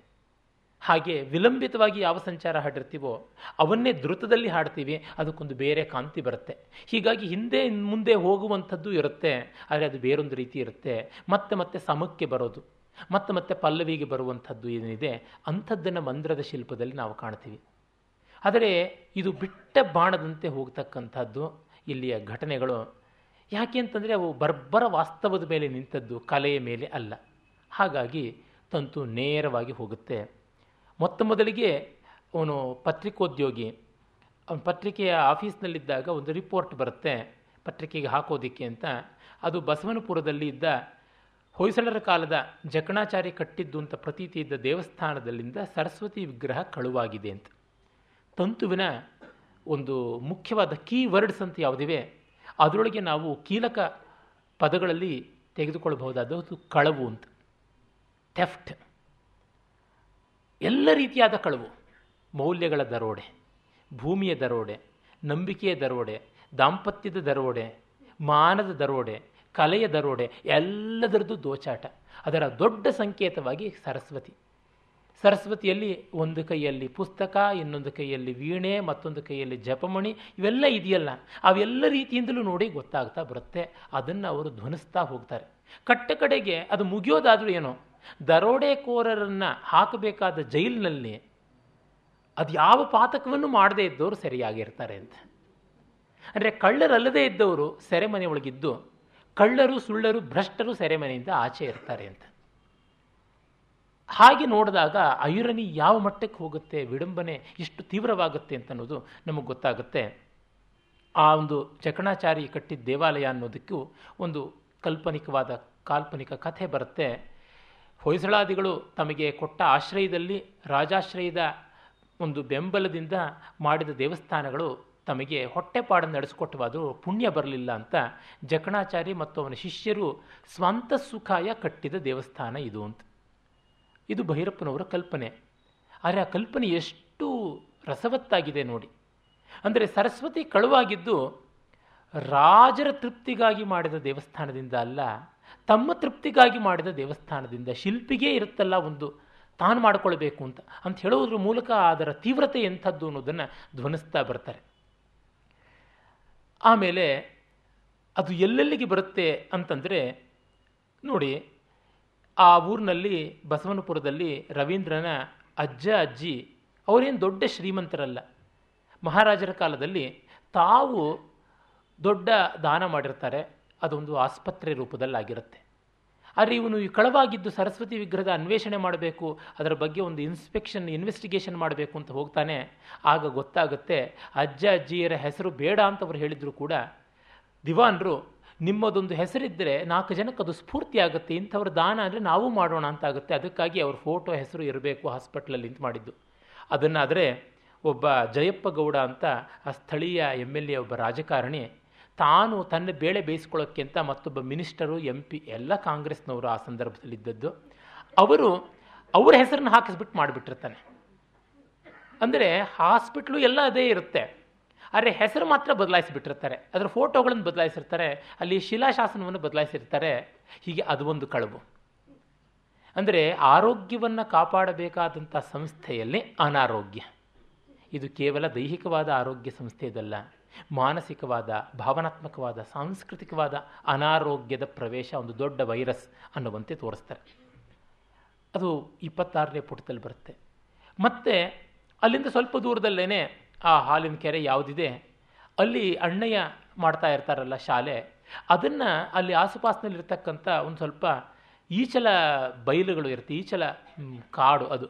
ಅದನ್ನು ದೊಡ್ಡ ಜಮೀನನ್ನು ಸೌದ್ರೇಗೌಡರು ಅಂತ ಒಬ್ಬರು ಗೌಡರು ಪಾಪ ಅಣ್ಣಯ್ಯ ಲೋಕೋಪಕಾರ ಮಾಡ್ತಾ ಇದ್ದಾರೆ, ಅವರು ಬ್ರಹ್ಮಚಾರಿಯಾಗಿ ಕಮಿಟೆಡ್ ಆಗಿ ಇದ್ದಾರೆ ಅಂತ ಅವರಿಗೆ ದಾನ ಮಾಡಿರ್ತಾರೆ, ಅವರ ವಿದ್ಯಾಶಾಲೆಗೆ ದಾನ ಮಾಡಿರ್ತಾರೆ. ಆ ಜಮೀನನ್ನು, ಆ ವಿದ್ಯಾಶಾಲೆಯನ್ನು ಲಪಟಾಯಿಸುವಂಥದ್ದು ಒಂದಾಗುತ್ತೆ. ಅದು ಬಹಳ ಮಾರ್ಮಿಕವಾದದ್ದು. ಭೈರಪ್ಪನವರು ಇಲ್ಲಿ ಅಣ್ಣಯ್ಯನವರ ಪಾತ್ರಕ್ಕಾಗಿ ಬೆಳಗೆರೆ ಕೃಷ್ಣಶಾಸ್ತ್ರಿಗಳ ಒಂದು ಮಾದರಿಯನ್ನು ತೆಗೆದುಕೊಂಡಿದ್ದಾರೆ ಅಂತ ಹಲವರು ಹೇಳಿದ್ದು, ಕೇಳಿದ್ದೀನಿ.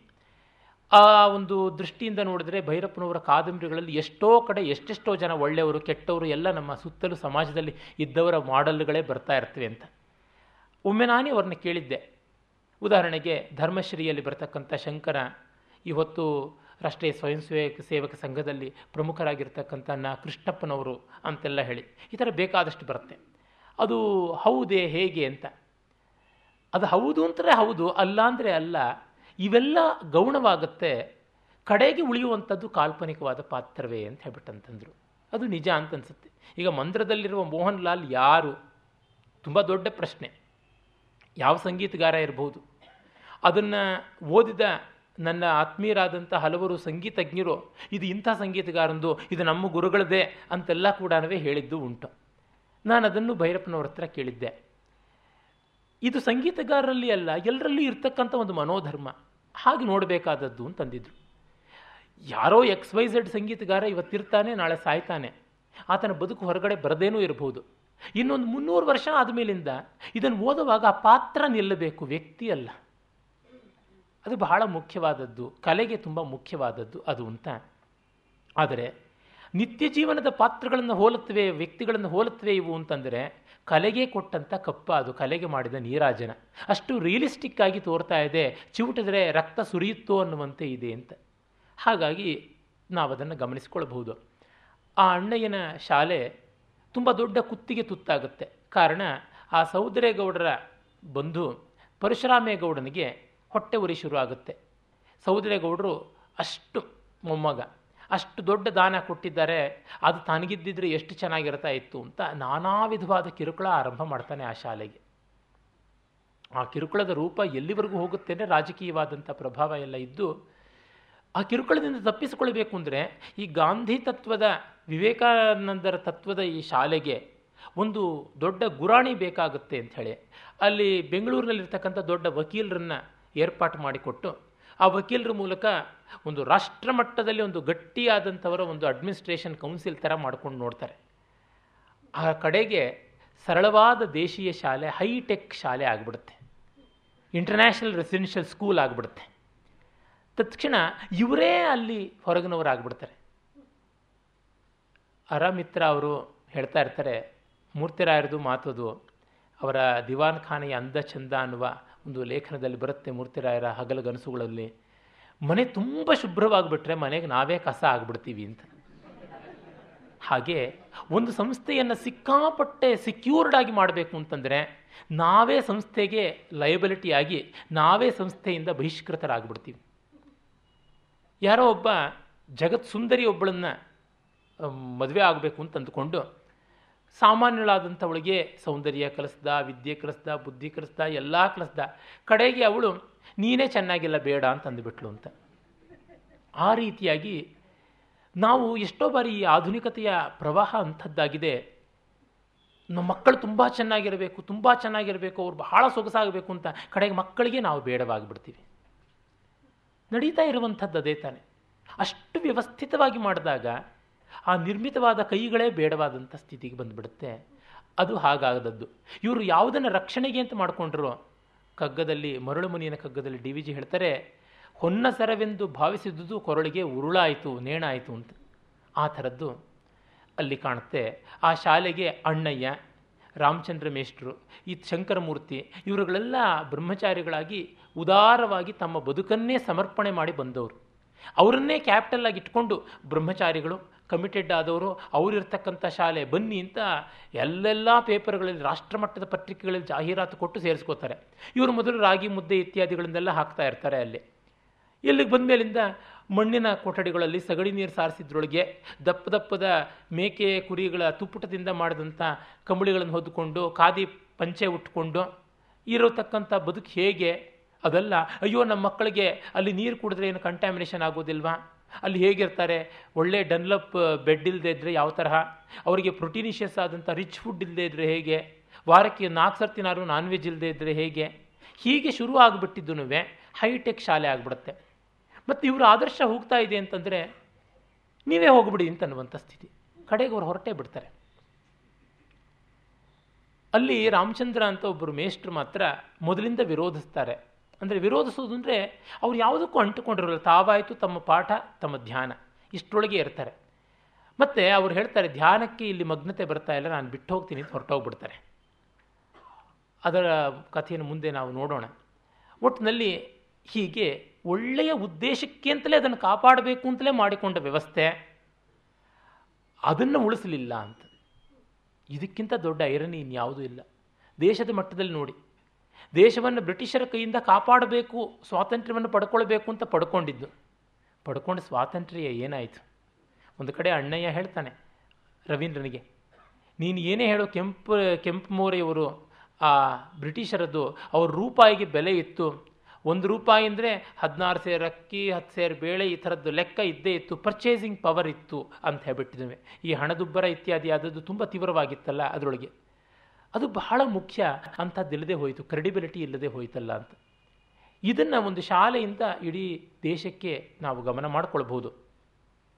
ಆ ಹೈಟೆಕ್ ಬಿಸ್ನೆಸ್ ಲಾಬಿ ಇದನ್ನು ಅಪಹರಣ ಮಾಡಿದ್ದು. ಅವರಾದರೂ ಅಪಹರಿಸಬೇಕು ಅಂತ ಅಪಹರಿಸಿದ್ದಲ್ಲ.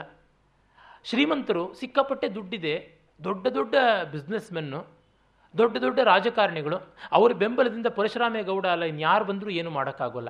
ಅವರಿಗೆ ತಮ್ಮ ಮಕ್ಕಳಿಗೆ ಸಮಯ ಕೊಡೋದಕ್ಕೆ ಇಲ್ಲ. ಗಮನಿಸ್ಕೊಳ್ಳೋದಕ್ಕೆ ಇಲ್ಲ. ಆದರೆ ಮಕ್ಕಳು ಚೆನ್ನಾಗಿರಬೇಕು ಅಂತ ಮಾತ್ರ ಆಸೆ ಇದೆ. ಚೆನ್ನಾಗಿರೋದಕ್ಕೆ ಒಳ್ಳೆ ಪೊಲೀಸ್ ಕಾವಲು ಥರ ಇದಿರಬೇಕು ಅಂತ.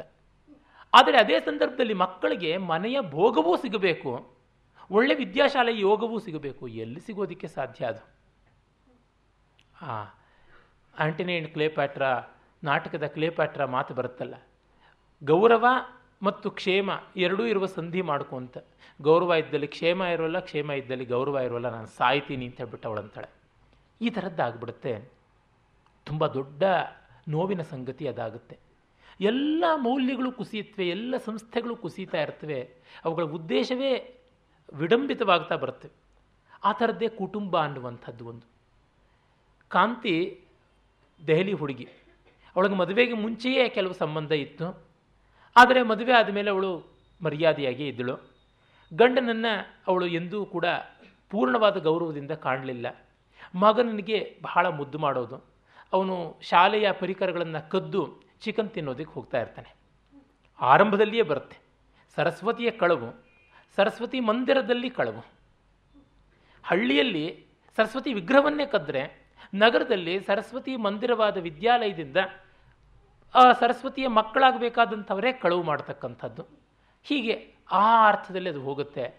ಅವನಿಗೆ ಜೊತೆಗೆ ಜಗದೀಶ್ ಅರೋಡ ಮತ್ತು ಇನ್ನೊಬ್ಬ ಸಭರ್ವಾಲ್ ಇವರು ಓಂ ಪ್ರಕಾಶ್ ಸಭರ್ವಾಲ್ ಇವರೆಲ್ಲ ಓಮಿ, ಜಗ್ಗಿ, ಅಪ್ ಅಂತ, ಇವರು ಅಪ್ ಅಂತ ಅವನಿಗೆ ಅನೂಪ್ ಹೇಳ್ತಿರ್ತಾರೆ. ಅವರು ಮೂರು ಜನ ಸೇರ್ಕೊಂಡು ಮಾಡಿರ್ತಾರೆ. ಆ ಸಬರ್ವಾಲ್ಗಾಗಲಿ ಅರೋಡಾಗಾಗಲಿ ಒಂದು ಚೂರು ಮಕ್ಕಳ ಅವಿವೇಕದ ಬಗ್ಗೆ, ದುಷ್ಟತನದ ಬಗ್ಗೆ ಇಲ್ಲ. ಆ ಪ್ರಿನ್ಸಿಪಾಲನ್ನೇ ದಬಾಯಿಸ್ತಾರೆ. ಅರೆ ಜವೇರಿಯಾ ಅಂತ ಮತ್ತೊಬ್ಬರು ಇರ್ತಾರೆ, ಅವ್ರ ಮಗನ ಮಾತ್ರ ಅವ್ರು ಸರಿಯಾಗಿ ನೋಡ್ಕೋತಾರೆ. ಅವ್ರು ಇವ್ರಿಗಿಂತ ಶ್ರೀಮಂತರು, ಅವ್ರು ಬೇರೆ ದಾರಿಗೆ ಹೋಗ್ತಾರೆ. ಅದನ್ನು ವಿಸ್ತಾರ ನಾವು ನೋಡಲ್ಲ ಆದರೆ. ಇವನು ತಾಯಿಗೆ ಹೇಳ್ತಿರ್ತಾನೆ, ಅಮ್ಮ ನಿನ್ನ ಮಮ್ ಮಮ್ ಅಂತ ಮಾತಾಡಿಸೋದು. ನೀನು ನನ್ನನ್ನು ಕ್ರಿಕೆಟ್ನಲ್ಲಿ ಪಟೌಡಿ ಥರ ಆಗಬೇಕು ಅಂತಂದರೆ ನಾನ್ ವೆಜ್ ಇಲ್ಲದೆ ಹೇಗಮ್ಮ ಶಕ್ತಿ ಬರುತ್ತೆ, ನೀನೇ ಹೇಳಮ್ಮ ಅಂತ. ಅವನ ತರ್ಕ ಎಷ್ಟು ಚೆನ್ನಾಗಿರುತ್ತೆ ಅಂದರೆ, ಇವನು ಲಫಂಗ ಎಷ್ಟು ಚೆನ್ನಾಗಿ ತರ್ಕ ಮಾಡ್ತಾನೆ ಅಂತ ಮೆಚ್ಕೊಂಡೇ ತಾಯಿ ಅವನಿಗೆ ಕದ್ದು ಮುಚ್ಚಿ ದುಡ್ಡು ಕೊಡೋಕ್ಕೆ ಶುರು ಮಾಡ್ತಾಳೆ. ತಂದೆ ಕ್ರಿಸ್ತ, ಬುದ್ಧ, ಜಿನ ಅಂತಂದರೆ ಮಗ ಗೇಲಿಯಾಗಿ ನಗ್ತಾ ಇರ್ತಾನೆ. ನನ್ನ ಸ್ನೇಹಿತರು ಮಹೇಶ್ ಅಡ್ಕೋಳಿಯವರು ಇದೇ ವೇದಿಕೆಯಲ್ಲಿ ಒಮ್ಮೆ ರಸ ಸಿದ್ಧಾಂತದ ಬಗ್ಗೆ ಮಾತನಾಡ್ತಾ ಹೇಳಿದ್ರು, ಇಪ್ಪತ್ತು ವರ್ಷಗಳ ಕೆಳಗೆ ನಮ್ಮ ವಿದ್ಯಾರ್ಥಿಗಳಿಗೆ ಕಾವ್ಯ, ಸಂಸ್ಕೃತದ ಅಭಿಜಾತ ಕಾವ್ಯ ಸೌಂದರ್ಯ, ರಸದ ಬಗ್ಗೆ ಹೇಳಿದ್ರೆ ಬೆರಗಾದ ಕಣ್ಣುಗಳಿಂದ, ಬಿಟ್ಟ ಬಾಯಿಂದ ಕೇಳೋರು ಈಗ ಗೇಲಿಯ ನಗೆಯಿಂದ ಕೇಳ್ತಾ ಇದ್ದಾರೆ. ಇದಕ್ಕಿಂತ ನನ್ನ ಶಿಕ್ಷಣಕ್ಕೆ, ನನ್ನ ಶಿಕ್ಷಾಚಾರ್ಯ ಪದವಿಗೆ ಅವಮಾನ ಏನಾದರೂ ಬೇಕಾ ಅಂತ ನೊಂದುಕೊಂಡಿದ್ರು. ಆ ಥರದ್ದಾಗುತ್ತೆ ಆಮೇಲೆ ಅವನು ಅಷ್ಟಕ್ಕೆ ನಿಲ್ಲದೆ ಕ್ಯಾಬ್ರೆ ನೋಡೋದಕ್ಕೂ ಹೋಗ್ತಾನೆ. ಅಲ್ಲಿ ಅರೆಸ್ಟ್ ಆಗಿಬಿಟ್ಟಿದ್ನು ಪೊಲೀಸರ ಕೈಗೆ ಸಿಕ್ಕಾಕ್ಕೊಂಡು ಬರ್ತಾನೆ. ಆ ಪೊಲೀಸರು ಗೇಲಿ ಮಾಡೋದಕ್ಕೆ ಶುರು ಮಾಡ್ತಾನೆ ಮಗ. ತಾಯಿ ಕಡೆಗೆ, ಮೇರಾ ಮುನ್ನಾ, ಮೇರಾ ಲಾಲ್ ಅಂತೆಲ್ಲ ಹೇಳಿಬಿಟ್ಟಿದ್ನು ಅಪ್ಪಿಕೊಳ್ಳುವಂಥದ್ದು ಇದೆಲ್ಲ ಕೂಡ ಬರುತ್ತೆ. ಆಮೇಲೆ ಅವನನ್ನು ಅಣ್ಣೆಯನ್ನು ಶಾಲೆಗೆ ಹಾಕಿದ್ದು. ಅಲ್ಲಿ ಸರಿಯಾಗ್ತಾ ಇದ್ದವನನ್ನು ತಾಯಿಯ ಮುದ್ದು ಕೆಡಿಸ್ಬಿಡುತ್ತೆ. ಅವಳು ದೆಹಲಿಗೆ ಹೋಗಿ ಸಂಪಾದಿಸೋಕೆ ಶುರು ಮಾಡಿದ್ಮೇಲೆ ಆಗುತ್ತೆ. ಇಲ್ಲಿ ಏಕಪಕ್ಷೀಯವಾಗಿಬಿಟ್ರ ಭೈರಪ್ಪ? ಲಿಬರೇಟೆಡ್ ವುಮನ್ ಅಂದ್ರೇ ತಪ್ಪು ಅಂತಲ್ಲ. ನಾನೇ ಕೇಳಿದ್ದೆ ಅವ್ರನ್ನ.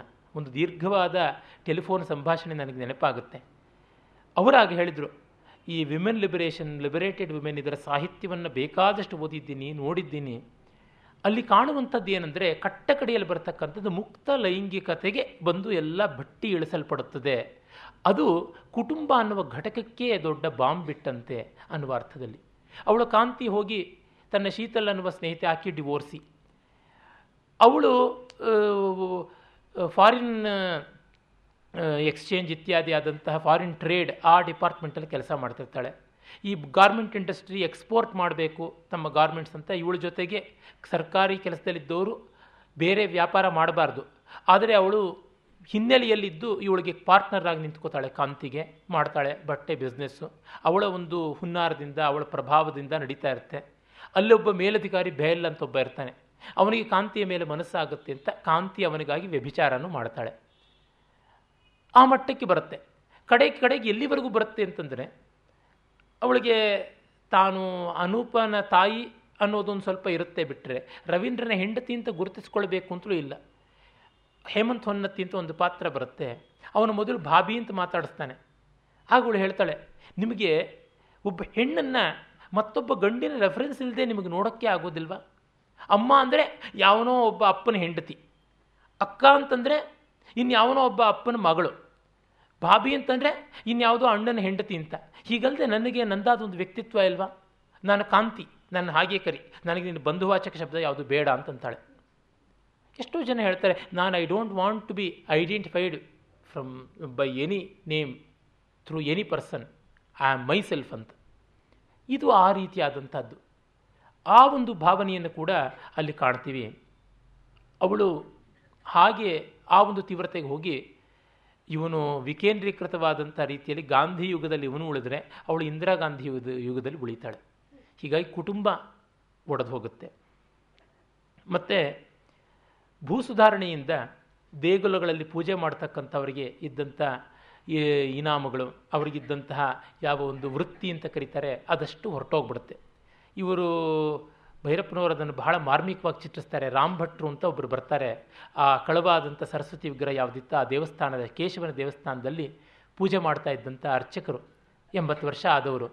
ಬಹಳ ಕರುಳನ್ನು ಹಿಂಡುವಂಥದ್ದು.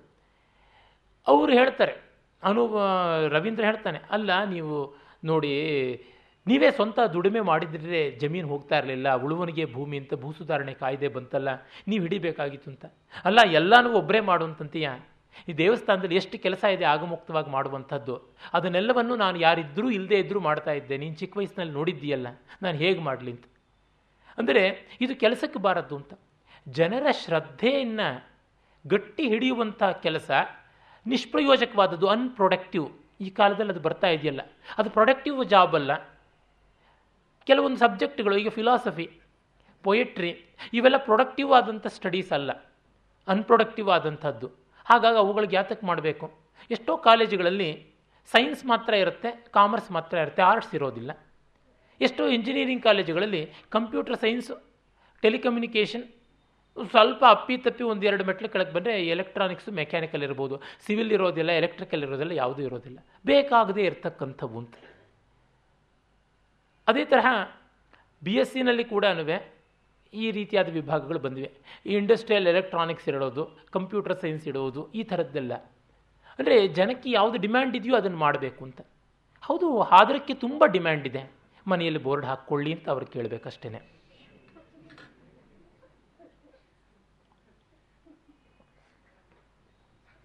ಅದೇ ತಂತುವಿನಿಂದ ಧ್ವನಿತವಾಗುತ್ತೆ.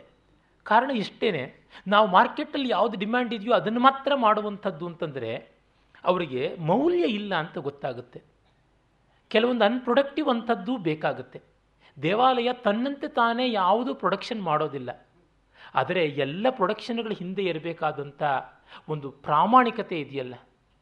ದೈವ ಭೀತಿಯ ಮೂಲಕವಾಗಿ ಸಾಮಾನ್ಯರಲ್ಲಿ ಬರ್ತಕ್ಕಂಥ ದೈವ ಶ್ರದ್ಧೆ.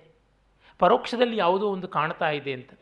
ಮೃಚ್ಛಕಟಿಕದ ನಾಟಕದಲ್ಲಿ ಬರುತ್ತಲ್ಲ ಶಕಾರ ವಸಂತ ಸೇನೆಯನ್ನು ಕೊಲ್ಲು ಅಂತ ವಿಟನಿಗೆ ಹೇಳಿದರೆ, ದಿಕ್ಪಾಲಕರು, ಸೂರ್ಯ ಚಂದ್ರಾದಿಗಳೆಲ್ಲ ನೋಡ್ತಾ ಇದ್ದಾರೆ, ನಾನು ಕೊಲ್ಲೋದಿಲ್ಲ ಅಂತ ಹೇಳ್ತಾನೆ.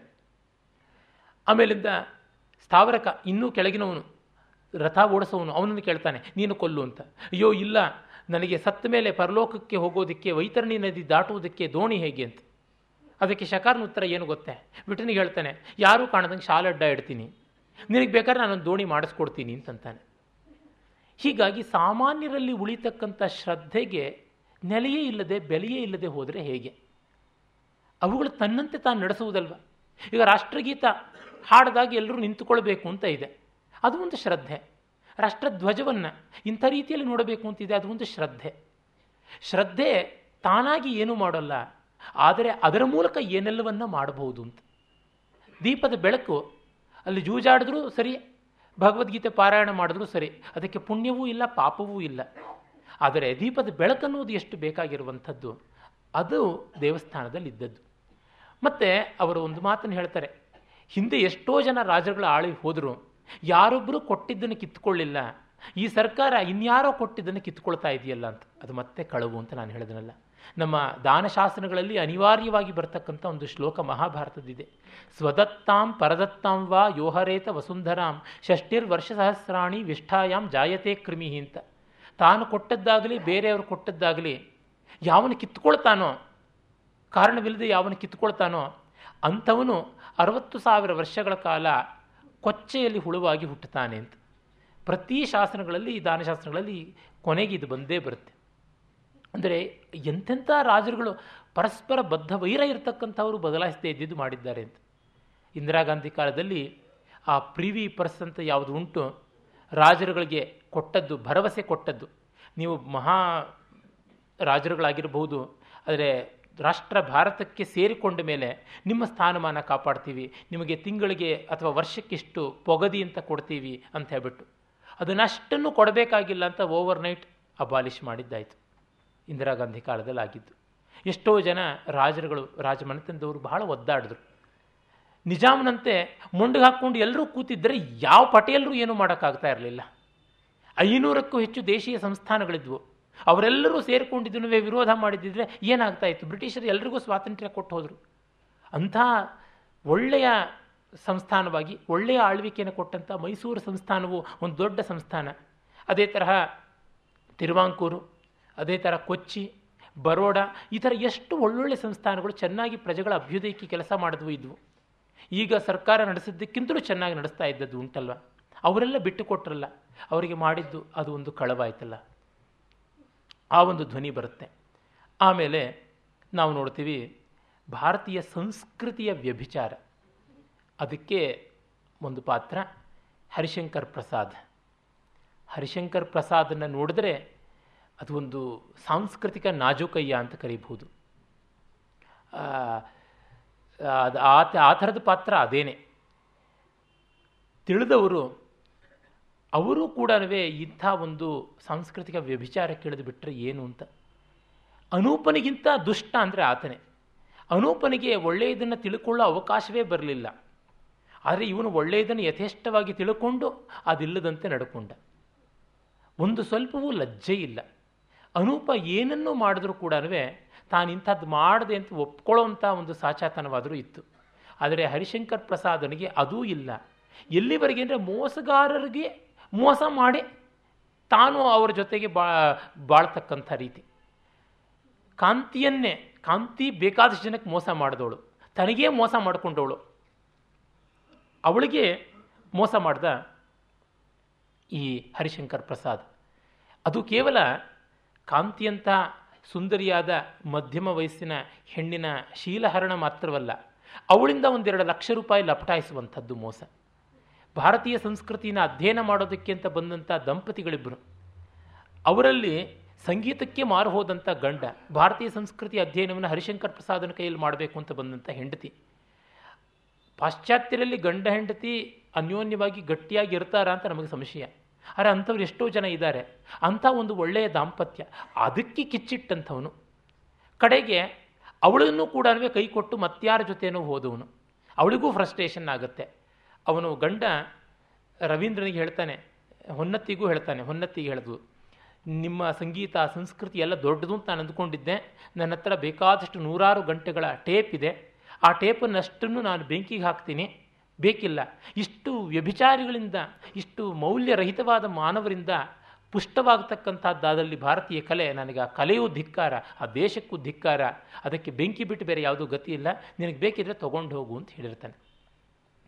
ಅಂದರೆ ಯಾವ ರೀತಿಯಲ್ಲಿ ನಮ್ಮ ಇಮೇಜ್ ಬೇರೆ ಕಡೆ ಚಿತ್ರಿತವಾಗ್ತಾ ಇದೆ ಅನ್ನುವುದನ್ನು ನಾವು ಕಾಣಬಹುದು. ಮತ್ತು ಹರಿಶಂಕರ್ ಪ್ರಸಾದ್ಗೊಬ್ಬ ಮಗ. ಹರಿಶಂಕರ ತಾನು ಹೇಳ್ಕೊಳ್ಳೋದು ಕಾಶಿಯಿಂದ ಬಂದವನು ಅಂತೆ. ಸರ್ಕಾರದಲ್ಲಿ ಸಾಂಸ್ಕೃತಿಕ ಸಲಹಾದಾರ್ ಅಂತ. ಸಾಂಸ್ಕೃತಿಕವಾದ ಸಲಹೆ ಎಲ್ಲ ಕೊಡೋದಕ್ಕೆ ಅಂತ ವಿಶ್ವವಿದ್ಯಾಲಯದಲ್ಲಿ ಇರ್ತಕ್ಕಂಥವನವನು ಅವನ ಮಗ ಕಾಶಿಯಲ್ಲಿ ತುಂಬ ವೈದಿಕವಾದಂಥ ಶ್ರೋತ್ರಿಯವಾದ ಮನೆತನದ ಒಬ್ಬ ಹುಡುಗಿಯ ಮೇಲೆ ಕಣ್ಣು ಹಾಕಿ, ಅವಳು ಇವನಿಗೆ ಸೊಪ್ಪಾಕಲಿಲ್ಲ ಅಂತ ಆಧುನಿಕ ಫೋಟೋಗ್ರಫಿಯ ತಂತ್ರದಿಂದ ಅವಳ ಮುಖಕ್ಕೆ ಇನ್ನಾವುದೋ ನಗ್ನ ಸ್ತ್ರೀಯನ್ನ ಶರೀರವನ್ನು ಜೋಡಣೆ ಮಾಡಿ, ಇಡೀ ಕಾಶಿಯಲ್ಲೆಲ್ಲ ಪೋಸ್ಟರ್ ಮೆತ್ತಿಸಿ ಆ ಹುಡುಗಿ ಆತ್ಮಹತ್ಯೆ ಮಾಡಿಕೊಂಡು ಸಾಯುವಂತೆ ಆಗಿ, ದೊಡ್ಡ ಗಲಾಟೆ ಆದರೆ ಇಡೀ ವಿಶ್ವವಿದ್ಯಾಲಯದಲ್ಲಿ ಈ ತಂದೆ ಹೋಗ್ಬಿಟ್ಟು ಎಲ್ಲ ತಿಪ್ಪೆ ಸಾರಿಸ್ಬಿಟ್ಟು ಬರ್ತಾನೆ. ಅವನಿಗೆ ಕುಟುಂಬ ಕಾಶಿಯಲ್ಲಿದೆ.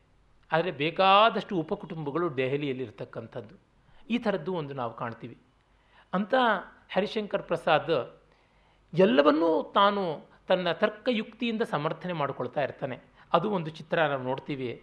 ಅಲ್ಲಿ ಸಾಂಸ್ಕೃತಿಕವಾದಂಥ ಕ್ಷೇತ್ರದಲ್ಲಿ ಆಗುವ ಪಾತಕ ಮೌಲ್ಯದ ಪತನ ನೋಡ್ತೀವಿ. ಮತ್ತು ಅಲ್ಲಿ ಅಣ್ಣಯ್ಯ ಇದ್ದಂಥ ಪರಿಸರದಲ್ಲಿ ಒಂದು ಜೋಗನಾಥ ಬೆಟ್ಟ ಇತ್ತು ಅಂತ ನಾನು ಹೇಳಿದೆ. ಆ ಜೋಗನಾಥ ಬೆಟ್ಟ ತುಂಬ ಮ್ಯಾಂಗನೀಸ್ ಅದರಿನಿಂದ ತುಂಬಿ ತುಳುಕಾಡುವಂಥದ್ದು ಅಂತ ಗೊತ್ತಾಗುತ್ತೆ. ಕೇಂದ್ರ ಸರ್ಕಾರದಲ್ಲಿದ್ದಂತಹ ಆ ಕಾಂಗ್ರೆಸ್ಗೆ ಫಂಡ್ ಬೇಕಾಗಿರುತ್ತೆ. ಅದಕ್ಕೆ ಮೈನಿಂಗ್ ಇಂಡಸ್ಟ್ರಿಗೆ ಅವಕಾಶ ಕೊಟ್ಟರೆ ಬಹಳ ಒಳ್ಳೆಯದು ಅಂತ ಹೇಳಿ ಅದನ್ನು ದುಬಾದುಬಿ ಮಾಡ್ತಾರೆ. ಆ ಸಂದರ್ಭದಲ್ಲಿ ಅಣ್ಣಯ್ಯನ ಶಾಲೆಗೆ ತುಂಬ ದೊಡ್ಡ ಕಷ್ಟ ಬರ್ತಕ್ಕಂಥದ್ದು. ಅದಷ್ಟು ಕೂಡ ಬೆಟ್ಟ ಬೆಟ್ಟವೇ ನುಂಗಲ್ಪಡುತ್ತದೆ. ಒಂದು ಕಡೆ ರವೀಂದ್ರ ಹೇಳ್ತಾನೆ, ಈ ರಸ್ತೆಗಳು ಮತ್ತು ಉದ್ಯಾನಗಳು ನೆಲವನ್ನು ಮತ್ತು ಗಿಡಮರಗಳನ್ನು ಮೈಲಿಗೆ ಮಾಡಿವೆ ಅನಿಸುತ್ತೆ. ಮನುಷ್ಯ ತನಗಾಗಿ ಪಾರ್ಕನ್ನು ಮಾಡಿಕೊಳ್ಳುವಂಥದ್ರೊಳಗೆ ಘನತೆ ಇಲ್ಲ ಅಂತ ಹೇಳ್ಬಿಟ್ಟು. ಅದಕ್ಕೆ ಒಳ್ಳೆಯದು ಕೆಟ್ಟದ್ದು ಬೇಕಾದಷ್ಟು ಚರ್ಚೆ ಮಾಡಬಹುದು. ಆದರೆ ಆ ಸಂದರ್ಭದಲ್ಲಿ ಅವನ ಮನೋಲಹರಿಯಲ್ಲಿ ಬಂದಾಗ ನಮಗೆ ಗೊತ್ತಾಗುತ್ತೆ, ನಮ್ಮ ಅನುಕೂಲಕ್ಕೆ ನಾವು ಪಾರ್ಕ್ ಮಾಡಿಕೊಂಡು, ಇದು ಸಸ್ಯ ಸಂರಕ್ಷಣೆ, ಇದು ವನ ಸಂರಕ್ಷಣೆ ಅನ್ನೋದ್ರೊಳಗೆ ಏನಾದರೂ ಅರ್ಥ ಇದೆಯಾ? ಇದ್ದ ವನವನ್ನು ಕಡಿಯದೆ ಉಳಿಸೋದು. ಹಿಂದಿನವರು ನಾಗಬನ, ಆ ಅಭಯಾರಣ್ಯ ಅಂತ ಹಾಗೆ ಮಾಡ್ಕೊಳ್ತಾ ಇರೋ ಕೌಟಿಲ್ಯನ ಕಾಲದಿಂದ ನೋಡ್ತೀವಿ. ಆ ಥರದ್ದು ಮಾಡದೆ ಎಷ್ಟು ಅವಿವೇಕಕ್ಕೆ ಹೊರಟಂಥದ್ದಾಗಿದೆ ಅಂತ ಗೊತ್ತಾಗುತ್ತೆ. ಅದೇ ತರಹ ರಾಮನಗರದ ಹತ್ತಿರ ಮತ್ತೊಬ್ಬ ದೊಡ್ಡ ರಾಜಕೀಯ ಪಟು, ಅದು ಮತ್ತೆ ಕಾಂಗ್ರೆಸ್ ಪಾರ್ಟಿ ಫಂಡಿಗೆ ಅಂತಲೇ ಬರುತ್ತೆ. ಅದಕ್ಕಾಗಿ ಅನೇಕ ಕೂಲಿಗಾರರನ್ನು ಒತ್ತೆಯಾಳುಗಳು ಹೊಸ್ಟೇಜಸ್ ಥರ ಮಾಡಿಕೊಂಡು ಕೈಕಾಲುಗಳಿಗೆ ಬೇಡಿ ಹಾಕಿ ಒಂದು ಗುಪ್ತವಾದ ಜಾಗದಲ್ಲಿ ಒಳ್ಳೆ ಹೈ ಕ್ವಾಲಿಟಿ ಗ್ರಾನೈಟನ್ನು ಎಕ್ಸ್ಪೋರ್ಟ್ ಮಾಡೋ ಕ್ವಾಲಿಟಿನ ದೋಚಿ ಮಾಡಿಸ್ತಾ ಇರ್ತಾನೆ, ಇವರನ್ನು ಇಪ್ಪತ್ನಾಲ್ಕು ಗಂಟೆಯನ್ನು ದುಡಿಸ್ತಾ ಇರ್ತಾನೆ. ಆ ಬಗ್ಗೆ ರವೀಂದ್ರನ ಟೀಮ್ ಹೋಗಿಬಿಟ್ಟಿದನು ಅದನ್ನು ಬಹಳ ನಾಟಕೀಯವಾದ ರೀತಿಯಲ್ಲಿ ಎಕ್ಸ್ಪೋಸ್ ಮಾಡಿ ಪತ್ರಿಕೆಯಲ್ಲಿ ವರದಿ ಬರುತ್ತೆ. ಅದಕ್ಕೆ ಇವನ ಮೇಲೆ ಬೇಕಾದಷ್ಟು ಸೇಡು ತೀರಿಸ್ಕೊಳ್ಳುವಂಥದ್ದು ಆಗುತ್ತೆ. ಈಚೆಗೆ ನಾವೆಲ್ಲ ನೋಡಿದ್ದೀವಿ, ಈ ಗ್ರಾನೈಟ್ ಬಿಸ್ನೆಸ್ಸು, ಮೈನಿಂಗ್ ಬಿಸ್ನೆಸ್ಸು ಏನೇನು ಕೋಲಾಹಲ ಮಾಡ್ತಾ ಇದೆ ನಮ್ಮ ರಾಜ್ಯ ರಾಜಕೀಯದಲ್ಲಿ ಅಂತ. ಇದನ್ನೆಲ್ಲ ಬರೆದಾಗ ಇವ್ಯಾವುದೂ ಅಷ್ಟಾಗಿ ಬಯಲಿಗೆ ಬಂದಿರಲಿಲ್ಲ. ಆದರೆ ಭೈರಪ್ಪನವರು ಅದನ್ನು ಬರೆದಿದ್ದಾರೆ ಅಂದರೆ, ಒಂದೊಂದು ಕೃತಿ ಹಿಂದೆ ಅವರಿಗೆ ಇರತಕ್ಕಂಥ ವ್ಯಾಸಂಗ ಎಷ್ಟು, ವ್ಯುತ್ಪತ್ತಿ ಎಷ್ಟು ಅಂತ ಗೊತ್ತಾಗುತ್ತೆ. ಮತ್ತು ಇನ್ನೊಂದು ಕಡೆ ಆ ತಲ್ವಾರ್ ಅಂತ ಹೇಳಿದೆ, ರವೀಂದ್ರನ ಮೇಲಧಿಕಾರಿಯಾಗಿ ದೆಹಲಿಯಲ್ಲಿದ್ದಂಥವರು ಅವರು ರಿಟೈರ್ಡ್ ಆಗಿ ಈಚೆಗೆ ಬಂದುಬಿಟ್ಟು ಒಂದು ಭೂಗತವಾಗಿ ಪತ್ರಿಕೆಯನ್ನು ನಡೆಸ್ತಾ ಇರ್ತಾರೆ. ನಡೆಸ್ತಾ ಇದ್ದಾಗ ಸರ್ಕಾರಕ್ಕೆ ಗೊತ್ತಾಗಿ ಅವರ ಮಗಳಿಗೆ ಅಳಿಯನಿಗೆ, ಮಗನಿಗೆ ಎಲ್ಲರಿಗೂ ತೊಂದರೆ ಕೊಡೋಕ್ಕೆ ಆರಂಭ ಮಾಡ್ತಾರೆ. ಆ ಮಕ್ಕಳಿಗೆ ತೊಂದರೆ ಆಗ್ತಾ ಇದೆ ಅಂತ ಹೆಂಡತಿ, ಮಧ್ಯವಯಸ್ಸು ದಾಟಿದ ಹೆಂಡತಿ, ಅವ್ರನ್ನ ಏಕವಚನದಲ್ಲಿ ಬಾಯಿಗೆ ಬಂದಂಗೆ ಬೈತಾ, ಏ ಬೇವಕೂಫ್, ಏನು ನೀನು ಅಂದ್ಕೊಂಡಿದ್ದೀಯ? ಅವಳಿರೋಳು ಕಾಳಿ, ಲೋಕಿ ರಕ್ಷಾ ಕರ್ನೆವಾಲಿ ಮಾ. ಅವಳನ್ನ ನೀನು ಎದುರಾಕೊಂಡು ಏನು ಮಾಡ್ತಾ ಇದ್ದೀಯಾ ನಿನ್ನ ಮಕ್ಕಳಿಗೆ ತೊಂದರೆ ಆಗ್ತಾ ಇದೆ, ಗೊತ್ತಾಗ್ತಾ ಇಲ್ಲ ಅಂತ ಅವಳು ಹಿಸ್ಟೀರಿಕಲ್ಲಾಗಿ ಆಡೋದಕ್ಕೆ ಶುರು ಮಾಡಿಬಿಡ್ತಾಳೆ. ಅಂದರೆ ಯಾವ್ಯಾವ ರೀತಿಯಲ್ಲಿ ಈ ರಾಜಕೀಯ ಮನೆ ಮನೆಯನ್ನು ಹಾಳು ಮಾಡ್ತಾ ಇದೆ ಅನ್ನುವಂಥ ಚಿತ್ರವನ್ನು ಕೂಡ ನೋಡ್ಬೋದು. ಮತ್ತು ಸ್ಥಳೀಯವಾಗಿ ಜಾತಿಗಳ ಒಂದು ತಕರಾರುಗಳು ಯಾವ ಥರ ಬರ್ತಾ ಇರುತ್ತೆ ಅಂತ. ರವೀಂದ್ರ, ಸರಸ್ವತಿ ಶಿಲ್ಪ ಅಪಹೃತವಾಯಿತು ಅಂತ ಊರಿಗೆ ಹೋಗ್ತಾನೆ ಇಪ್ಪತ್ತೈದು ವರ್ಷ ಆದಮೇಲಿಂದ. ಆಗ ಮೊದಲಿದ್ದಂಥ ರೀತಿಯಲ್ಲಿ ಊರು ಇರೋದಿಲ್ಲ. ಬ್ರಾಹ್ಮಣರನ್ನೆಲ್ಲ ಬಲವಂತವಾಗಿ ಅವರ ಜಮೀನುಗಳನ್ನು ಬಿಟ್ಟು ಹೋಗುವಂತೆ ಮಾಡ್ತಾರೆ. ಕಾರಣ ಅವರು ದುಡಿತಾ ಇದ್ದದ್ದಿಲ್ಲ ಜಮೀನಿನಲ್ಲಿ. ಅದನ್ನು ರವೀಂದ್ರ ಹೇಳ್ತಾನೆ, ರಾಮ್ ಭಟ್ ನಾವೆಲ್ಲ ನೇಗಿಲು ಹಿಡ್ಕೊಂಡು ದುಡಿದಿದ್ರೆ ಆಗ್ತಾ ಇತ್ತು ಅಂತ. ಹಾಗಂತ ನೀನು ಹೇಳಬೇಡ. ಇಲ್ಲಿದ್ದಂಥ ಬೇರೆ ಎಷ್ಟೋ ಜನ ಜಾತಿಯವರು, ಶ್ರೀಮಂತರಾದವರು ಅವರೇನು ದುಡ್ಡು ದುಡಿತಾ ಇರಲಿಲ್ಲ. ಅವರು ಆಳುಗಳನ್ನು ಇಟ್ಕೊಂಡು ದುಡಿಸ್ತಾ ಇದ್ರು. ಆದರೆ ಆಳುಗಳು ಅವರದೇ ಜಾತಿಯವರಾಗಿದ್ದರು ಹಾಗಾಗಿ ನೀನು ನಮ್ಮ ಜಾತಿಯವನು, ಆ ಆರವರ್ ಜಮೀನಿಗೆ ಯಾಕೆ ಹೋಗ್ಬಿಟ್ಟು ಆರಂಭ ಮಾಡ್ತೀಯ? ಅಂತ ಹೇಳಿಬಿಟ್ಟು ಅವ್ರನ್ನ ನಯ ಭಯಗಳಿಂದ, ಭೇದೋಪಾಯದಿಂದ ವಿಡ್ರಾ ಮಾಡಿಸಿದ್ರು. ಆಗ ಇವರಿಗೆ ಜಮೀನಿಗೆ ಯಾರೂ ಇಲ್ಲ ದುಡಿಯೋದಕ್ಕೆ ಅಂತ ಮಾರಿಕೊಳ್ಳೋ ಸ್ಥಿತಿ ಬಂತು. ಕೊಳ್ಳೋರು ಯಾರೂ ಇಲ್ಲ ಅಂತ ಅದನ್ನು ತೀರ ತತ್ವಾರದ ಬೆಲೆಗೆ ಮಾರುವಂಥ ರೀತಿಯಲ್ಲಿ ಆಯಿತು ಮತ್ತು ಅವರು ಹೋದ ಮೇಲೆ ಇದ್ದವರಲ್ಲಿ ತಗಾದೆ. ಮುಖ್ಯವಾಗಿ ಆ ಪ್ರಾಂತದಲ್ಲಿ ಇದ್ದಂಥದ್ದು ಒಕ್ಕಲಿಗರು, ಲಿಂಗಾಯತರು. ಅವರಲ್ಲಿ ಆರಂಭವಾಯಿತು. ಅದರೊಳಗೆ ಲಿಂಗಾಯತರನ್ನು ಮೀರಿಸುವಂತೆ ಒಕ್ಕಲಿಗರು ಅಂತ. ಯಾಕೆ ಅಂತ ಕೇಳಿದಾಗ ಇದೆಲ್ಲ ಸಂಭಾಷಣೆಯ ರೂಪದಲ್ಲಿ ಬರುತ್ತೆ. ಯಾವುದು ಲೇಖಕರ ಮಾತಲ್ಲ. ಹಾಗಾಗಿ ಪ್ರತಿಯೊಂದು ಮಾತನ್ನು ಅಬ್ಸಲ್ಯೂಟ್ ಅಂತಲ್ಲ ನೋಡಬೇಕಾದದ್ದು. ಆ ಪಾತ್ರದ ಹಿನ್ನೆಲೆಯಲ್ಲಿ ನೋಡಬೇಕು? ಅವ್ರು ಹೇಳ್ತಾರೆ, ರಾಮ್ ಭಟ್ರು, ಎಷ್ಟೇ ಲಿಂಗಾಯತರು ನಮಗಿಂತ ಗಟ್ಟಿಗರಾದರೂ ಮಾಂಸ ತಿನ್ನೋರ ಮುಂದೆ ನಿಲ್ಲೋದಿಲ್ಲ ಅಯ್ಯ, ಅಂತ ಹೇಳ್ಬಿಟ್ಟಂತಾರೆ. ಆಗ ಇವನಿಗೆ ತಕ್ಷಣ ರೆಫರೆನ್ಸ್ ಬರುತ್ತೆ ಅನೂಪನಿಗೆ ಅನೂಪನಿಗೆ ರೆಫರೆನ್ಸ್ ಮಾಡ್ಕೊಳ್ತಾನೆ ರವೀಂದ್ರ. ಅವನು ಅದಕ್ಕೇನ ಕೋಳಿ ತಿನ್ನೋದು, ಅದಕ್ಕೇನ ಅವ್ರ ತಾಯಿ ತಿನ್ನಿಸೋದು ಅಂತ. ಕೆಲವೊಮ್ಮೆ ಈ ಥರದ್ದು ಇಂಥದ್ದಾಗುತ್ತೆ ಅಂದರೆ ಒಂದು ಸ್ವಲ್ಪ ವರ್ಷಗಳ ಹಿಂದೆ ಒಬ್ಬ ಮುಖ್ಯಮಂತ್ರಿ, ನಾನು ಪುಳಚಾರ್ ಬ್ರಾಹ್ಮಣ ಅಲ್ಲ, ಕೋಳಿ ಬ್ರಾಹ್ಮಣ ಅಂತ ಅಂದುಕೊಂಡಿದ್ರು ನಿನ್ನೆ ದಿವಸ ನಾನು ತಿರುಮಲೇಗೌಡರು ಅವರು ಒಕ್ಕಲಿಗರಾಗಿದ್ದರು ಬ್ರಾಹ್ಮಣರಿಗಿಂತ ಬ್ರಾಹ್ಮಣರು ಮಡಿ ಮಾಡುವಂಥದ್ದು ಅಂತ ಹೇಳಿದೆ. ಆಂಧ್ರ ಪ್ರದೇಶದ ಕಮ್ಮ ವರ್ಗ, ಕಮ್ಮ ಅದು ಶೂದ್ರ ವರ್ಗ. ಅವರಲ್ಲಿ ಸಚ್ಛಾಸ್ತ್ರಿಗಳು ಅಂತ ಇದ್ದಾರೆ. ಬ್ರಾಹ್ಮಣರು ಶಾಸ್ತ್ರಿಗಳಾದರೆ ಅವರು ಅಸಚ್ಛಾಸ್ತ್ರಿಗಳು ನಾವು ಸಚ್ಛಾಸ್ತ್ರಿಗಳು ಅಂತ. ಅವರು ಬ್ರಾಹ್ಮಣರು ಮುಟ್ಟಿದ್ದಂತ ತೊಳೆದು ಮುಟ್ಟುಕೋತಾರೆ. ಮೇಮ ನಿಪ್ಪಲು ಕೂಡ ಕಡಿಗೆ ವಂಶಂ ವಾಳ್ಳು ಅಂತ. ನಾವು ಬೆಂಕಿನೂ ತೊಳೆದು ಬಳಸ್ತೀವಿ ಅಂತ ಅವ್ರು ಹೇಳ್ತಿರ್ತಾರೆ. ಈ ವಾಸ್ತು ಪಿಶಾಚ ಇದೆಯಲ್ಲ, ಅದು ಕಮ್ಮ ಆ ಸಚ್ಚಾಸ್ತ್ರಿಗಳ ಕೊಡುಗೆ ಬ್ರಾಹ್ಮಣರ ಜ್ಯೋತಿಷಕ್ಕೆ ಒಂದು ಪ್ರತಿಸ್ಪರ್ಧಿಯಾಗಿ ಇನ್ನೂ ಹುಚ್ಚಿಡಿಸ್ತಕ್ಕಂಥ, ಇನ್ನೂ ವೆಚ್ಚ ಮಾಡಿಸ್ತಕ್ಕಂಥ ಒಂದು ಹುನ್ನಾರವಾಗಿ ಅದು ಬಂದದ್ದು. ಆಂಧ್ರ ಪ್ರದೇಶದಿಂದ ಆಮದಾದ ಅಮಲು ತೆವಲು.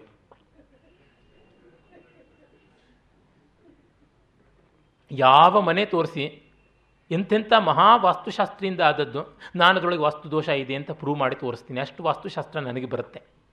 ಯಾವ ಮನೆಗೆ ವಾಸ್ತುಶಾಸ್ತ್ರವೇ ಸರಿಯಾಗಿಲ್ಲ ಅಂಥೇಳಿ, ಅದು ವಾಸ್ತುಶಾಸ್ತ್ರದ ಪ್ರಕಾರ ಸರಿಯಾಗಿದೆ ಅಂತ ಬೇಕಾದ್ರೂ ತೋರಿಸ್ತೀನಿ ನಾನು. ಅಷ್ಟು ವಾಸ್ತುಶಾಸ್ತ್ರ ನನಗೆ ಗೊತ್ತಿದೆ. ಏನು ಪ್ರಯೋಜನವಿಲ್ಲ ಅಂತಲೂ ಗೊತ್ತಿದೆ.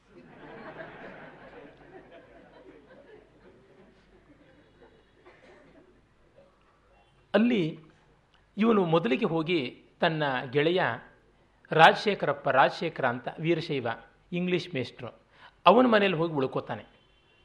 ಇವನಿಗೆ ಪರಿಚಿತನಾದವನು ಮತ್ತೊಬ್ಬ ಇರ್ತಾನೆ ಕೃಷ್ಣೇಗೌಡ ಅಂತ. ಅವನು ಕನ್ನಡ ಮೇಸ್ಟ್ರು ಅವರುಗಳಿಬ್ಬರ ಜಾತಿ ವೈರ, ವೈಮನಸ್ಯ, ಅದರೊಳಗಿರ್ತಕ್ಕಂಥ ಹುನ್ನಾರ, ಯಾವುದನ್ನು ಕೂಡ, ಓಹೋ, ನೀನು ಅವನ ಮನೆಗೆ ಹೋಗಿ ಊಟ ಗೀಟ ಮಾಡಿ ಬಾಡಗೀಡು ಬಡಿಸ್ಬಿಟ್ಟಾನು ಅಂತ ಹೇಳ್ಬಿಟ್ಟು ಇವನು ರಾಜಶೇಖರ ಹೇಳ್ತಿರ್ತಾನೆ. ಅವರು ಗುಹಿ ಪೂಜೆ, ಗುಹಿ ಬುದ್ಧಿ ಗುಪ್ತ ಬುದ್ಧಿ, ವೀರಶೈವರು ಇಷ್ಟಲಿಂಗದ ಪೂಜೆ ಯಾರೂ ನೋಡದಂತೆ ಮಾಡ್ತಾರೆ. ಅದಕ್ಕೆ ಗುಟ್ಟಾಗಿ ಮಾಡ್ತಕ್ಕಂಥದ್ದು. ಹಾಗಾಗಿ ಒಂದೆಲ್ಲ ಗುನ್ನಸಿಗೆ ಕೆಲಸ ಮಾಡ್ತಾನೆ ಅಂತ ಹೇಳ್ಬಿಟ್ಟು ಅವನು ಕೃಷ್ಣೇಗೌಡ ಹೇಳ್ತಕ್ಕಂಥದ್ದು. ಯಾರೊಬ್ಬರಲ್ಲಿ ಕೂಡ ಜಾತಿಗೆ ಅತೀತವಾಗಿ ನೋಡೋಣ ಅಂತ ಇಲ್ಲ. ಅದೇ ಸಂದರ್ಭದಲ್ಲಿ ಒಂದು ನಾಲ್ಕೈದು ಜನ ದಲಿತ ಯುವಕರು ಬರ್ತಾರೆ ಇವನ ಹತ್ರಕ್ಕೆ. ಬಂದು ನಾವು ನಿಮ್ಮ ಹತ್ರ ಮಾತಾಡಬೇಕು ಅಂತಾರೆ ಆಗಲಪ್ಪ ಮಾತಾಡೋಣ ಅಂತ ಜೊತೆ ಕೂತ್ಕೊಂಡು ಮಾತಾಡ್ತಾನೆ ರವೀಂದ್ರ. ಈ ದೇವಸ್ಥಾನ ಇದೆಯಲ್ಲ, ಇದು ವಿಗ್ರಹ ಯಾತಕ್ಕೆ ಕದ್ದಿರ್ಕೊಂಡು ಹೋಗಿರ್ಬೋದು ಅಂತ. ಯಾಕೇನಿಲ್ಲ ಅಮೇರಿಕಾದ ಮ್ಯೂಸಿಯಂಗಳಲ್ಲಿ ಪರ್ಸ್ನಲ್ ಕಲೆಕ್ಷನ್ಸಲ್ಲಿ ಸಿಕ್ಕಾಪಟ್ಟೆ ಲಕ್ಷಗಟ್ಟಲೆ ದುಡ್ಡು ಕೊಟ್ಟು ಕೊಳ್ಳೋರಿದ್ದಾರೆ ಅಂತ. ಹಾಗಿದ್ದರೆ ಯಾತಕ್ಕೆ ನಮ್ಮನ್ನಂತೂ ಎಂದೂ ಈ ದೇವಸ್ಥಾನದೊಳಗೆ ಬಿಡಲಿಲ್ಲ. ನಾವೀಗ ಹೋಗೋದೂ ಇಲ್ಲ. ಯಾಕೆಂದರೆ ಅಷ್ಟು ಗಲೀಜಾಗಿದೆ ಅದು. ತೀರಾ ಎಲ್ಲ ರೀತಿಯ ಅಧ್ವಾನವೂ ಆಗಿದೆ. ದೇವಸ್ಥಾನದ ವರ್ಣನೆ ಬರುತ್ತೆ, ಬಹಳ ಸಂಕಟವೇ ಆಗುತ್ತೆ. ಆ ದೇವಸ್ಥಾನದೊಳಗೆ ನಾವು ಕಾಲಿಡುವಂತೆ ಇರಲಿಲ್ಲ. ಈಗ ನಾವು ಕಾಲಿಡೋದೂ ಇಲ್ಲ. ನಮ್ಮ ದೇವರುಗಳು ಅಲ್ಲ. ನಿಮಗೆ ನಿಜವಾಗಲೂ ಮಾಡಿದ ಪಾಪ ಆವಾಗ ನಮ್ಮನ್ನು ಒಳಗೆ ಬಿಡಲಿಲ್ಲ, ನಮ್ಮನ್ನು ಸೇರಿಸ್ಕೊಳ್ಳಿಲ್ಲ ಅನ್ನುವ ಪಾಪಕ್ಕೆ ಪ್ರಾಶ್ಚಿತ್ತ ಮಾಡ್ಕೊಳ್ಬೇಕು ಅಂತಿದ್ರೆ ಎಲ್ಲ ದೇವಸ್ಥಾನ ದೇವಸ್ಥಾನಗಳನ್ನೇ ಅಮೆರಿಕಾಗೆ ಮಾರಿಬಿಡಿ. ಬಂದಂಥ ಕೋಟ್ಯಾಂತರ ಡಾಲರಲ್ಲಿ ನಮ್ಮ ಉದ್ಧಾರದ ನಿಧಿಯೊಂದನ್ನು ಕಲ್ಪಿಸಿ ಅಂತ. ತುಂಬ ಮಾರ್ಮಿಕವಾದದ್ದು. ನಿಜವಾಗಿ ಆಲೋಚನೆಯೂ ಮಾಡಬೇಕಾದದ್ದು. ನಮಗೆ ಹಳೇ ಸೀರೆ ಪ್ರಯೋಜನಕ್ಕೆ ಬರಲಿಲ್ಲ ಅಂತಂದರೆ ಅದನ್ನು ಹಿಂದೆ ಎಲ್ಲನೂ ಸ್ಟೀಲ್ ಪಾತ್ರೆಗೆ ಹಾಕ್ಬಿಟ್ಟಿದ್ನು ಪ್ಲಾಸ್ಟಿಕ್ ಪಾತ್ರೆಗೆ ಹಾಕ್ಬಿಟ್ಟು ತೊಗೋತಾ ಇದ್ವಲ್ಲ? ಆ ಥರ ಯಾತಕ್ಕೆ ತಗೋಬಾರ್ದು? ಯಾತಕ್ಕೆ ಬೇಡದೆ ಇದ್ದನ್ನು ಎತ್ತಿ ಬಿಸಾಡಬಾರ್ದು? ಮಾಡಬಹುದಲ್ವಾ? ಆ ಥರದ್ದು ಒಂದು ಉಂಟು. ರವೀಂದ್ರ ಹೇಳ್ತಾನೆ, ಆಯಿತು, ನಿಮ್ಮ ವಿಚಾರಗಳನ್ನೆಲ್ಲ ಬರಕೊಡಿ. ನಮಗೆ ಇಂಗ್ಲೀಷ್ ಬರೋಕ್ಕಿಲ್ಲ ಅಂತಾರೆ. ಕನ್ನಡದಲ್ಲೇ ಬರಕೊಡಿ, ನಾನು ಇಂಗ್ಲೀಷ್ನಲ್ಲಿ ಅನುವಾದ ಮಾಡ್ತೀನಿ ಅಂತ. ಮತ್ತೆ ಅಲ್ಲಿ ಭಾಷೆಯ ಸಮಸ್ಯೆ ಮೊದಲೇ ನಾನು ಹೇಳಿದ್ನಲ್ಲ, ಅದು ಬರುತ್ತೆ. ಕನ್ನಡಕ್ಕಿಂತ ಹಿಂದಿ ಬಲಿಷ್ಠ, ಹಿಂದಿಗಿಂತ ಇಂಗ್ಲೀಷ್ ಬಲಿಷ್ಠ ಅಂತ. ಈಗ ನೋಡಿ, ಸಂಸ್ಕೃತವನ್ನು ಕನ್ನಡದ ಚಾಂಪಿಯನ್ಸ್ ಅಂತ ಹೇಳ್ಕೊಳ್ಳೋರು ಎಷ್ಟು ಮೂದಲಿಸಿದರು. ನಮ್ಮ ಈ ಹೊತ್ತು ಪರಿಷತ್ತಿನ ಅಧ್ಯಕ್ಷರಾಗಿದ್ದವರನ್ನು ಮೊದಲುಗೊಂಡು ಗೋಕಾಕ್ ವರದಿಯ ಕಾಲದಲ್ಲಿ ದೊಡ್ಡ ಗೂಂಡಾಗಿರಿಯನ್ನೇ ಮಾಡಿದ್ರು ಸಂಸ್ಕೃತದ ವಿರುದ್ಧ. ಸಂಸ್ಕೃತ ಅವರಿಗೆ ಗೊತ್ತಿಲ್ಲ ಅನ್ನೋದು ಒಂದು ಪ್ರಧಾನವಾದ ಕಾರಣ ಇರಬೇಕು. ಜೊತೆಗೆ ತಮ್ಮ ಜಾತಿಯ ಭಾಷೆ ಎಲ್ಲ ಅನ್ನೋ ಒಂದು ಭ್ರಮೇನೂ ಕಾರಣ ಇರಬೇಕು. ಇನ್ನು ಅವರಿಗೆ ಬರುವಂಥ ಕನ್ನಡ ನನಗೆ ಬರೋದಕ್ಕಿಂತ ಏನು ದೊಡ್ಡ ಕನ್ನಡ ಅಲ್ಲ. ನನಗೆ ಸಾವಿರ ವರ್ಷಗಳ ಕನ್ನಡ ಬರುತ್ತೆ. ಅವರಿಗೆ ಕೇವಲ ನೂರು ವರ್ಷದ ಕನ್ನಡ ಬರ್ಬೋದು ಏನೋ. ಆ ಕನ್ನಡದ ಪರವಾಗಿ ಮಾತನಾಡ್ತಾ ಇದ್ದವರಿಗೆ. ಹೀಗಾಗಿ ನನ್ನ ಕನ್ನಡದ ಪರಂಪರೆ ಮತ್ತೂ ಗಟ್ಟಿಯಾದದ್ದು. ಕನ್ನಡದ ಸೋದರ ಭಾಷೆಗಳು ಯಾವುದಿವೆ? ಎಲ್ಲ ಪಂಚದ್ರಾವಿಡ ಭಾಷೆಗಳನ್ನು ಬಲ್ಲಂಥವು ನಾನು. ಆ ಹಿನ್ನೆಲೆಯಲ್ಲಿ ನೋಡಿದಾಗ ಸಂಸ್ಕೃತ ಒದ್ರೆ ಒದಿಸ್ಕೊಳ್ಳುವಂಥ ಭಾಷೆ. ಹಾಗಾಗಿ ಅದನ್ನು ಹೇಗೂ ಮೂಲೆ ಗುಂಪು ಮಾಡಬಹುದು ಅಂತ. ಒಂದು ಕೇವಲ ನೆಪ ಇಟ್ಕೊಂಡು ಸಂಸ್ಕೃತಕ್ಕೆ ಲಿಬ್ರಲ್ ಆಗಿ ಮಾರ್ಕ್ಸ್ ಕೊಡ್ತಾರೆ ಅಂತ. ಕನ್ನಡದ ಮೇಸ್ಟ್ರುಗಳು ಕೊಡಲಿ ನೂರಕ್ಕೆ ನೂರೈವತ್ತು ಕೊಡಲಿ ಸಂಸ್ಕೃತದವ್ರು ಏನು ಕೈ ಕತ್ತರಿಸ್ತಾರಿಯಾ?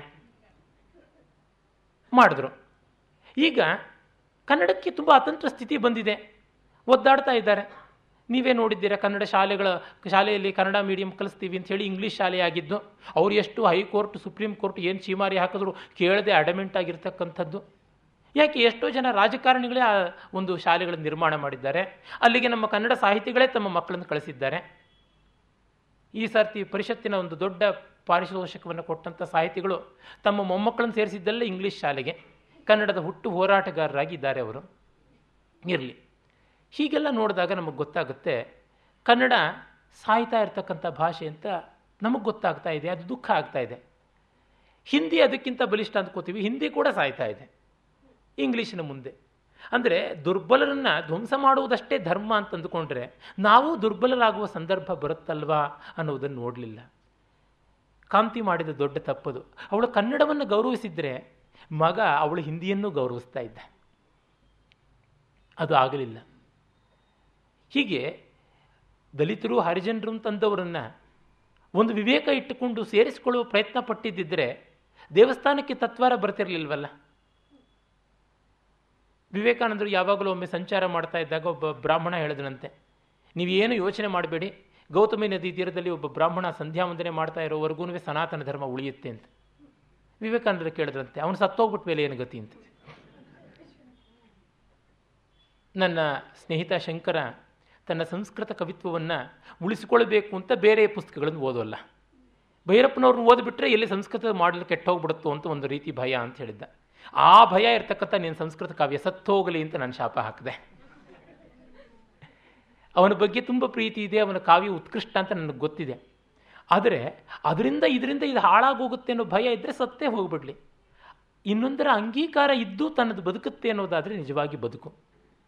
ಮತ್ತೊಬ್ಬ ಮಗು ಹುಟ್ಟುಬಿಟ್ರೆ ಇರೋ ಮಗುಗೆ ಸ್ಪರ್ಧೆ ಆಗಿಬಿಡುತ್ತೆ ಅಂತಂದರೆ ಈ ಮಗು ಸತ್ತೇ ಹೋಗುತ್ತೆ ಅಂತಲೇ ಅನ್ನುವಂಥದ್ದು. ಎಲ್ಲ ಒಟ್ಟಿಗೆ ಸೇರಿ ಬೆಳೆಯಬೇಕಾದದ್ದು ಪ್ರತ್ಯೇಕಗೊಂಡು ಐಸೋಲೇಟೆಡ್ ಆಗಿ ಬೆಳೆಯುವಂಥದ್ದು ಅಲ್ಲ ಅನ್ನುವುದನ್ನು ಅಲ್ಲಿ ನಾವು ಕಾಣ್ತೀವಿ. ಯಾವೊಂದು ಜಾತಿಯು ತನ್ನಂತೆ ತಾನೇ ಇದ್ದರೆ ಅದೊಂದು ಕ್ಯಾನ್ಸರ್ ಆಗುತ್ತೆ. ಮತ್ತೊಬ್ಬರ ಜೊತೆಗೆ ಬಿಲಾಂಗಿಂಗ್ನೆಸ್ ಇಟ್ಟುಕೊಂಡು ಶೇಷ ಶೇಷೀಭಾವದಿಂದ ಬದುಕಬೇಕು. ಅವರಿಗಾಗಿ ನಾವು, ನಮಗಾಗಿ ಅವರು ಅನ್ನುವಂಥ ಪರಸ್ಪರಂ ಭಾವಯಂತ ಶ್ರೇಯಃಪರಮ ವಾಪ್ಸ್ಯತ ಅನ್ನುವ ಗೀತೋಕ್ತಿಯಂತೆ ಇರಬೇಕು. ಅದು ಆಗ್ತಾ ಇಲ್ಲ. ಅಲ್ಲಿ ಮತ್ತೆ ಆ ಕುರುಬರಲ್ಲಿ ಹಾಲು ಕುರುಬರು ಅಂತ ಇದ್ದಾರೆ. ಹಾಲು ಕೂರ್ಬ ಗೌಡ್ರು ಅಂತ, ಹಾಲು ಮತ ಅಂತ ಬೇರೆ ಒಂದು ಪ್ರಸಿದ್ಧವಾದಂಥ ಒಂದು ಪರಂಪರೆ ಉಂಟು. ಅಲ್ಲಿ ಒಡೆಯರಯ್ಯ, ಒಡೆಯರಮ್ಮ ಅವರುಗಳದ್ದು ಬರುತ್ತೆ. ಇದನ್ನು ಅಷ್ಟು ಸೂಕ್ಷ್ಮವಾದ ಜಾತಿ ವಿಭಾಗಗಳನ್ನು ಭೈರಪ್ಪನವರು ಹೇಗಪ್ಪ ಅಧ್ಯಯನ ಮಾಡಿದ್ದಾರೆ ಅನಿಸುತ್ತೆ. ನಾನು ಆ ಬಗ್ಗೆ ಚಿದಾನಂದ ಮೂರ್ತಿಗಳು ಈ ಒಡೆಯರಯ್ಯ ಅವರ ಸಂಸ್ಕೃತಿ ಅದರ ಬಗ್ಗೆ ಮಾಡಿದ ಅಧ್ಯಯನದ ಲೇಖನಗಳನ್ನು ಓದಿದ್ದೀನಿ. ಅಷ್ಟು ಅಧಿಕೃತವಾಗಿ ಅವರು ಮಾಡಿದ್ದಾರೆ. ಇವರ ವ್ಯುತ್ಪತ್ತಿ ಭೈರಪ್ಪನವರ ವ್ಯುತ್ಪತ್ತಿಯಷ್ಟು ಕೂಡ ಪ್ರತಿಭೆಗೆ ದಾಸಿಯಾಗಿ ಹೇಗೆ ರಚನಾಶಿಲ್ಪದಲ್ಲಿ ದುಡಿಯುತ್ತೆ ಅನ್ನೋದನ್ನು ನೋಡುವುದೇ ಒಂದು ದೊಡ್ಡ ಟ್ರೀಟ್ ಅಂತ ನನಗನ್ಸುತ್ತೆ. ಆಮೇಲೆ ನಾವು ಸಾಮಾನ್ಯ ರೈತರು ಅಂತಂದರೆ ದೇಶದ ಬೆನ್ನೆಲುಬು ದೊಡ್ಡ ಸಾತ್ವಿಕರು ಅಂತ ಅಂದುಕೊಂಡಿದ್ದೀವಿ. ಹಾಗೆ ಸಿಕ್ಕಾಪಟ್ಟೆ ಸೂಪರ್ಫಿಷಿಯಲ್ ಆದ ಸ್ವೀಪಿಂಗ್ ಸ್ಟೇಟ್ಮೆಂಟ್ಸ್ ಮಾಡೋಕ್ಕಾಗೋಲ್ಲ. ಅದನ್ನು ಇಲ್ಲಿ ಎಂಬತ್ತೈದನೇ ಪುಟದಲ್ಲಿ ನಾವು ನೋಡ್ತೀವಿ. ಒಂದು ಕಡೆ ಬರುತ್ತೆ, ಅಣ್ಣಯ್ಯನೇ ಹೇಳ್ತಾನೆ ರೈತರು ರೈತರು ಅಂತ ನಾವು ಅಂದ್ಕೊಂಡ್ಬಿಟ್ಟು ಅವ್ರು ಮುಗ್ಧರು ಅಂತ ಅಂದ್ಕೋತೀವಿ. ಅದೇನಲ್ಲ, ಅವ್ರು ಮುದ್ದೆ ಇಕ್ಕೋದಕ್ಕೆ ಹಿಂದರಿಯೋದು, ಹಿಂದೆಗೆಯೋದಿಲ್ಲ. ಅವ್ರ ಧಾರಾಳ ಅಲ್ಲಿಗೆ ಇರುತ್ತೆ. ಆದರೆ ಹಣಕಾಸಿನ ವ್ಯವಹಾರಕ್ಕೆ ಬಂದರೆ ಬಹಳ ಸಣ್ಣ ಬುದ್ಧಿ ಮಾಡ್ತಾರೆ. ಅವ್ರಿಗೆ ದೊಡ್ಡದು ಮಾಡಿ ನೋಡಿ ಗೊತ್ತೇ ಇಲ್ಲ ಅಂತ. ಬಹಳ ಸತ್ಯವಾದ ಮಾತು. ಎಷ್ಟೋ ಸರ್ತಿ ಹಳ್ಳಿಯ ಜನ ಒಳ್ಳೆಯವರು ಅಂತ ನಾವು ತುಂಬ ಪ್ಲೇನಾಗಿ ಮಾಡಿ ಪಟ್ಟಣಗಳನ್ನು ಧಿಕ್ಕರಿಸುವುದಾಗುತ್ತೆ. ಯಾಕೆಂತಂದರೆ, ನಾನು ನಿನ್ನೆಯೇ ಹೇಳಿದ್ದೆ ಜನರಲೈಸ್ ಸ್ಟೇಟ್ಮೆಂಟ್ ಮಾಡಿ ಹೇಳಿದ್ರೆ ಯಾರಿಗೂ ಹರ್ಟ್ ಆಗೋಲ್ಲ. ಮೂರನೇವರು ಅಂತ ಅಂದ್ಕೊಂಡ್ಬಿಡ್ತೀವಿ. ನನಗೆ ನನ್ನ ಅನುಭವ ನೆನಪಾಗುತ್ತೆ. ನಾನು ನಾಲ್ಕನೇ ಕ್ಲಾಸ್ನಲ್ಲಿ ಹಾಂ ಐದನೇ ಕ್ಲಾಸ್ನಲ್ಲಿ ಓದ್ತಿದ್ದಾಗ ಗಣಿತದ ಒಂದು ಟೆಸ್ಟ್ನಲ್ಲಿ ಎಲ್ಲರಿಗೂ ಕಡಿಮೆ ಮಾರ್ಕ್ಸ್ ಬಂದಿತ್ತು. ಅರವತ್ತರವತ್ತೈದು ಜನ ಇದ್ದಿದ್ದು ಆ ಕ್ಲಾಸ್ನಲ್ಲಿ. ನಮ್ಮ ಮೇಷ್ಟ್ರು, ಈ ಕತ್ತೆಗಳಿಗೆ ನಾನು ಪಾಠ ಹೇಳಬೇಕು ಅಂತಂದರು. ನಾನು ಕ್ಲಾಸ್ ಮುಗಿದ ತಕ್ಷಣ ಗೊಳೋ ಅಂತ ಹತ್ಕೊಂಡು ಮನೆಗೆ ಬಂದೆ. ಯಾಕೆ ಕಳ್ತಾ ಇರೋದು? ಅಂತ ಅಮ್ಮ ಕೇಳಿದ್ರು. ಮೇಷ್ಟ್ರು ಬೈದರು ಅಂತ, ಏನು ಬೈದರು? ಅಂತ. ಹೀಗಾಯಿತು ಅಂತ. ಅಯ್ಯೋ, ಎಲ್ರಿಗೂ ಸೇರಿಸಿ ಬೈದಿದ್ದು ನಿನಗ? ಅದು ಬಿಡು ಅಂತಂದರು. ಮಿಕ್ಕವರೆಲ್ಲ ಹತ್ಕೊಂಡು ಹೋದ್ರೇನೋ? ನಿನಗೆಂಥದ್ದು ಇದು? ಅಂತ ನಮ್ಮ ಅಜ್ಜಿನೂ ಬೈದರು. ಹೀಗೆ ನಮಗಲ್ಲ ಅಂತ ಅನುಷ್ಠಿತಮ್ ಅಂತ ಅನ್ನುವಂತೆ ಹಾಗೆ ಆ ರೀತಿಯಾದಂಥ ಹಳ್ಳಿಗರು ಒಳ್ಳೆಯವರು, ಪಟ್ಟಣದಲ್ಲಿ ಸಂಕುಚಿತತೆ ಇರುತ್ತೆ. ಹಾಗೇನಲ್ಲ, ಹಳ್ಳಿಗಳಲ್ಲಿ ಬಹಳ ಸಣ್ಣ ಬುದ್ಧಿ ಇರತಕ್ಕಂಥದ್ದು, ಬಹಳ ಕ್ಷುದ್ರತೆ ಇರತಕ್ಕಂಥದ್ದು, ಅದನ್ನು ಕೂಡ ಕಂಡಿದ್ದೀವಿ ನಾವು. ನನ್ನ ಅನುಭವದಲ್ಲಿಯೇ ಉಂಟು. ಇನ್ನು ಭೈರಪ್ಪನವರ ಅನುಭವ ಅಂತೂ ಅದಕ್ಕಿಂತ ನೂರು ಪಟ್ಟು ಪ್ರಾಮಾಣಿಕವಾದದ್ದು, ಗಟ್ಟಿಯಾದದ್ದು, ವ್ಯಾಪಕವಾದದ್ದು. ಯಾಕೆ ಯಾಕೆ ಹಾಗಾಯಿತು? ಎಲ್ಲ ವರ್ಗದ ಜನ ಇಲ್ಲದಂತೆ ಆದರು. ಮೊದಲಿಗೆ ಉದ್ಯೋಗದ ಆಕರ್ಷಣೆಯಿಂದ ಇಂಗ್ಲೀಷಿನ ಉಪಾಧಿಯಿಂದ ಬ್ರಾಹ್ಮಣರು ಬಂದುಬಿಟ್ರು, ಊರು ಬಿಟ್ಟು. ಒಂದು ಮಟ್ಟಕ್ಕೆ ಯಾವುದನ್ನು ನಾವು ಫೈನರ್ ಆಸ್ಪೆಕ್ಟ್ಸ್ ಆಫ್ ಲೈಫ್ ಅಂತ ಕರಿತೀವಿ. ಬೆಟರ್ ಆಸ್ಪೆಕ್ಟ್ಸ್ ಅಂತ ನಾವು ಏನು ವಾದ ಮಾಡೋದಿಲ್ಲ. ಫೈನರ್ ಆಸ್ಪೆಕ್ಟ್ ಸೂಕ್ಷ್ಮ ಮನೋಹರವಾದಂಥ ಬದುಕಿನ ಮೌಲ್ಯಗಳು ಅದನ್ನು ಕಾಪಾಡ್ತಾ ಇದ್ದಂಥವರಾಗಿದ್ದರು ಒಂದು ಮಟ್ಟಕ್ಕೆ ಹೊಟ್ಟೆಗೆ, ಬಟ್ಟೆಗೆ ಎಲ್ಲ ಆದಮೇಲೆ ಆ ಮೌಲ್ಯಗಳು ಬರ್ತವೆ. ಅಂಥದ್ದು ಇವರು ಇಟ್ಕೊಂಡಿದ್ರು ಅದು ಹಳ್ಳಿಗೆಲ್ಲ ಬಿತ್ತರಿಸ್ತಾ ಇದ್ದಿದ್ದು. ಅದು ಇಲ್ಲದಂತೆ ಆಯಿತು. ಆಗ ಹಾರ್ಡ್ ಕೋರ್ ರಿಯಾಲಿಟೀಸ್ನಲ್ಲಿ ಸಂಕುಚಿತವಾಗಿ ತಗಾದೆ ಮಾಡುವಂಥದ್ದಾಗ್ಬಿಡ್ತು. ಇನ್ನು ಉಳಿದ ಸ್ವಲ್ಪ ಜನ ಇವರ ಅಡಿಯಾಳುಗಳಾಗಿ, ಇವರಂತೆ ಅವರು ಬದಲಾಗುವಂಥದ್ದಾಯಿತು. ಇದು ಮುಖ್ಯವಾಗಿ ಕಾಣುವಂಥದ್ದು. ಇವತ್ತಿಗೂ ನಗರಗಳಲ್ಲಿ ಬಡಾವಣೆಗಳಲ್ಲಿ ನೋಡಿದಾಗ ನಿಮಗೆ ಗೊತ್ತಾಗುತ್ತೆ, ಆ ಬಡಾವಣೆಗಳಲ್ಲಿ ಸಾಂಸ್ಕೃತಿಕವಾದಂತಹ ಒಂದು ವೈಬ್ರೆನ್ಸ್ ಅಂತೀವಿ ಅದು ಕಾಣಿಸುತ್ತೆ. ಮುಂಚೆ ಅದು ಬಸವನಗುಡಿ ಮತ್ತು ತಿರ್ಗ ಮಲ್ಲೇಶ್ವರ ಆ ಥರದಲ್ಲಿತ್ತು. ಅಲ್ಲಿ ವಾಣಿಜ್ಯ ಜಾಸ್ತಿ ಆಗ್ತಾ ಬರ್ತಾ ಇದ್ದಂತೆ. ಅವರು Banashankari, Padmanabhanagar, H S R layout ಹೀಗೆ ಆಚೆಗೆ ಆಚೆಗೆ ಹೋಗ್ತಾ ಅಲ್ಲಲ್ಲಲ್ಲಿ ಪಾಕೆಟ್ಸಲ್ಲಿರುವಂಥದ್ದನ್ನು ನಾವು ನೋಡ್ತೀವಿ. ಎಲ್ಲವೂ ಎಲ್ಲ ಕಡೆಯಲ್ಲೂ ನೇಯ್ಗೆ ತಂತುಗಳು ಹೆಣೆದುಕೊಂಡಿರಬೇಕು, ಹಾಗೆ ಇಲ್ಲದೇ ಇದ್ದಾಗ ಬರುತ್ತೆ. ಪರಸ್ಪರ ಜಾತಿಗಳ ಜೊತೆಗೆ ಒಂದು ಸಂವಾದ ಇರಬೇಕು, ಒಂದು ಮಟ್ಟದ ಪ್ರೀತಿಯಾದರೂ ಇರಬೇಕು. ಅದು ಇಲ್ಲದೆ ಹೋಯ್ತಲ್ಲ ಅನ್ನುವಂಥದ್ದನ್ನು ನಾವಲ್ಲಿ ಕಂಡುಕೊಳ್ತೀವಿ. ಮತ್ತು ಇನ್ನೊಂದು ತಂತುವಿನಲ್ಲಿ ಕಾಣ್ತಕ್ಕಂಥದ್ದು ಏನಂತಂದರೆ ಸಂಗೀತವನ್ನು ಹೇಮಂತ್ ಹೊನ್ನತ್ತಿ ಜೀವಕ್ಕಿಂತ ಜೀವವಾಗಿ ನೋಡ್ದ.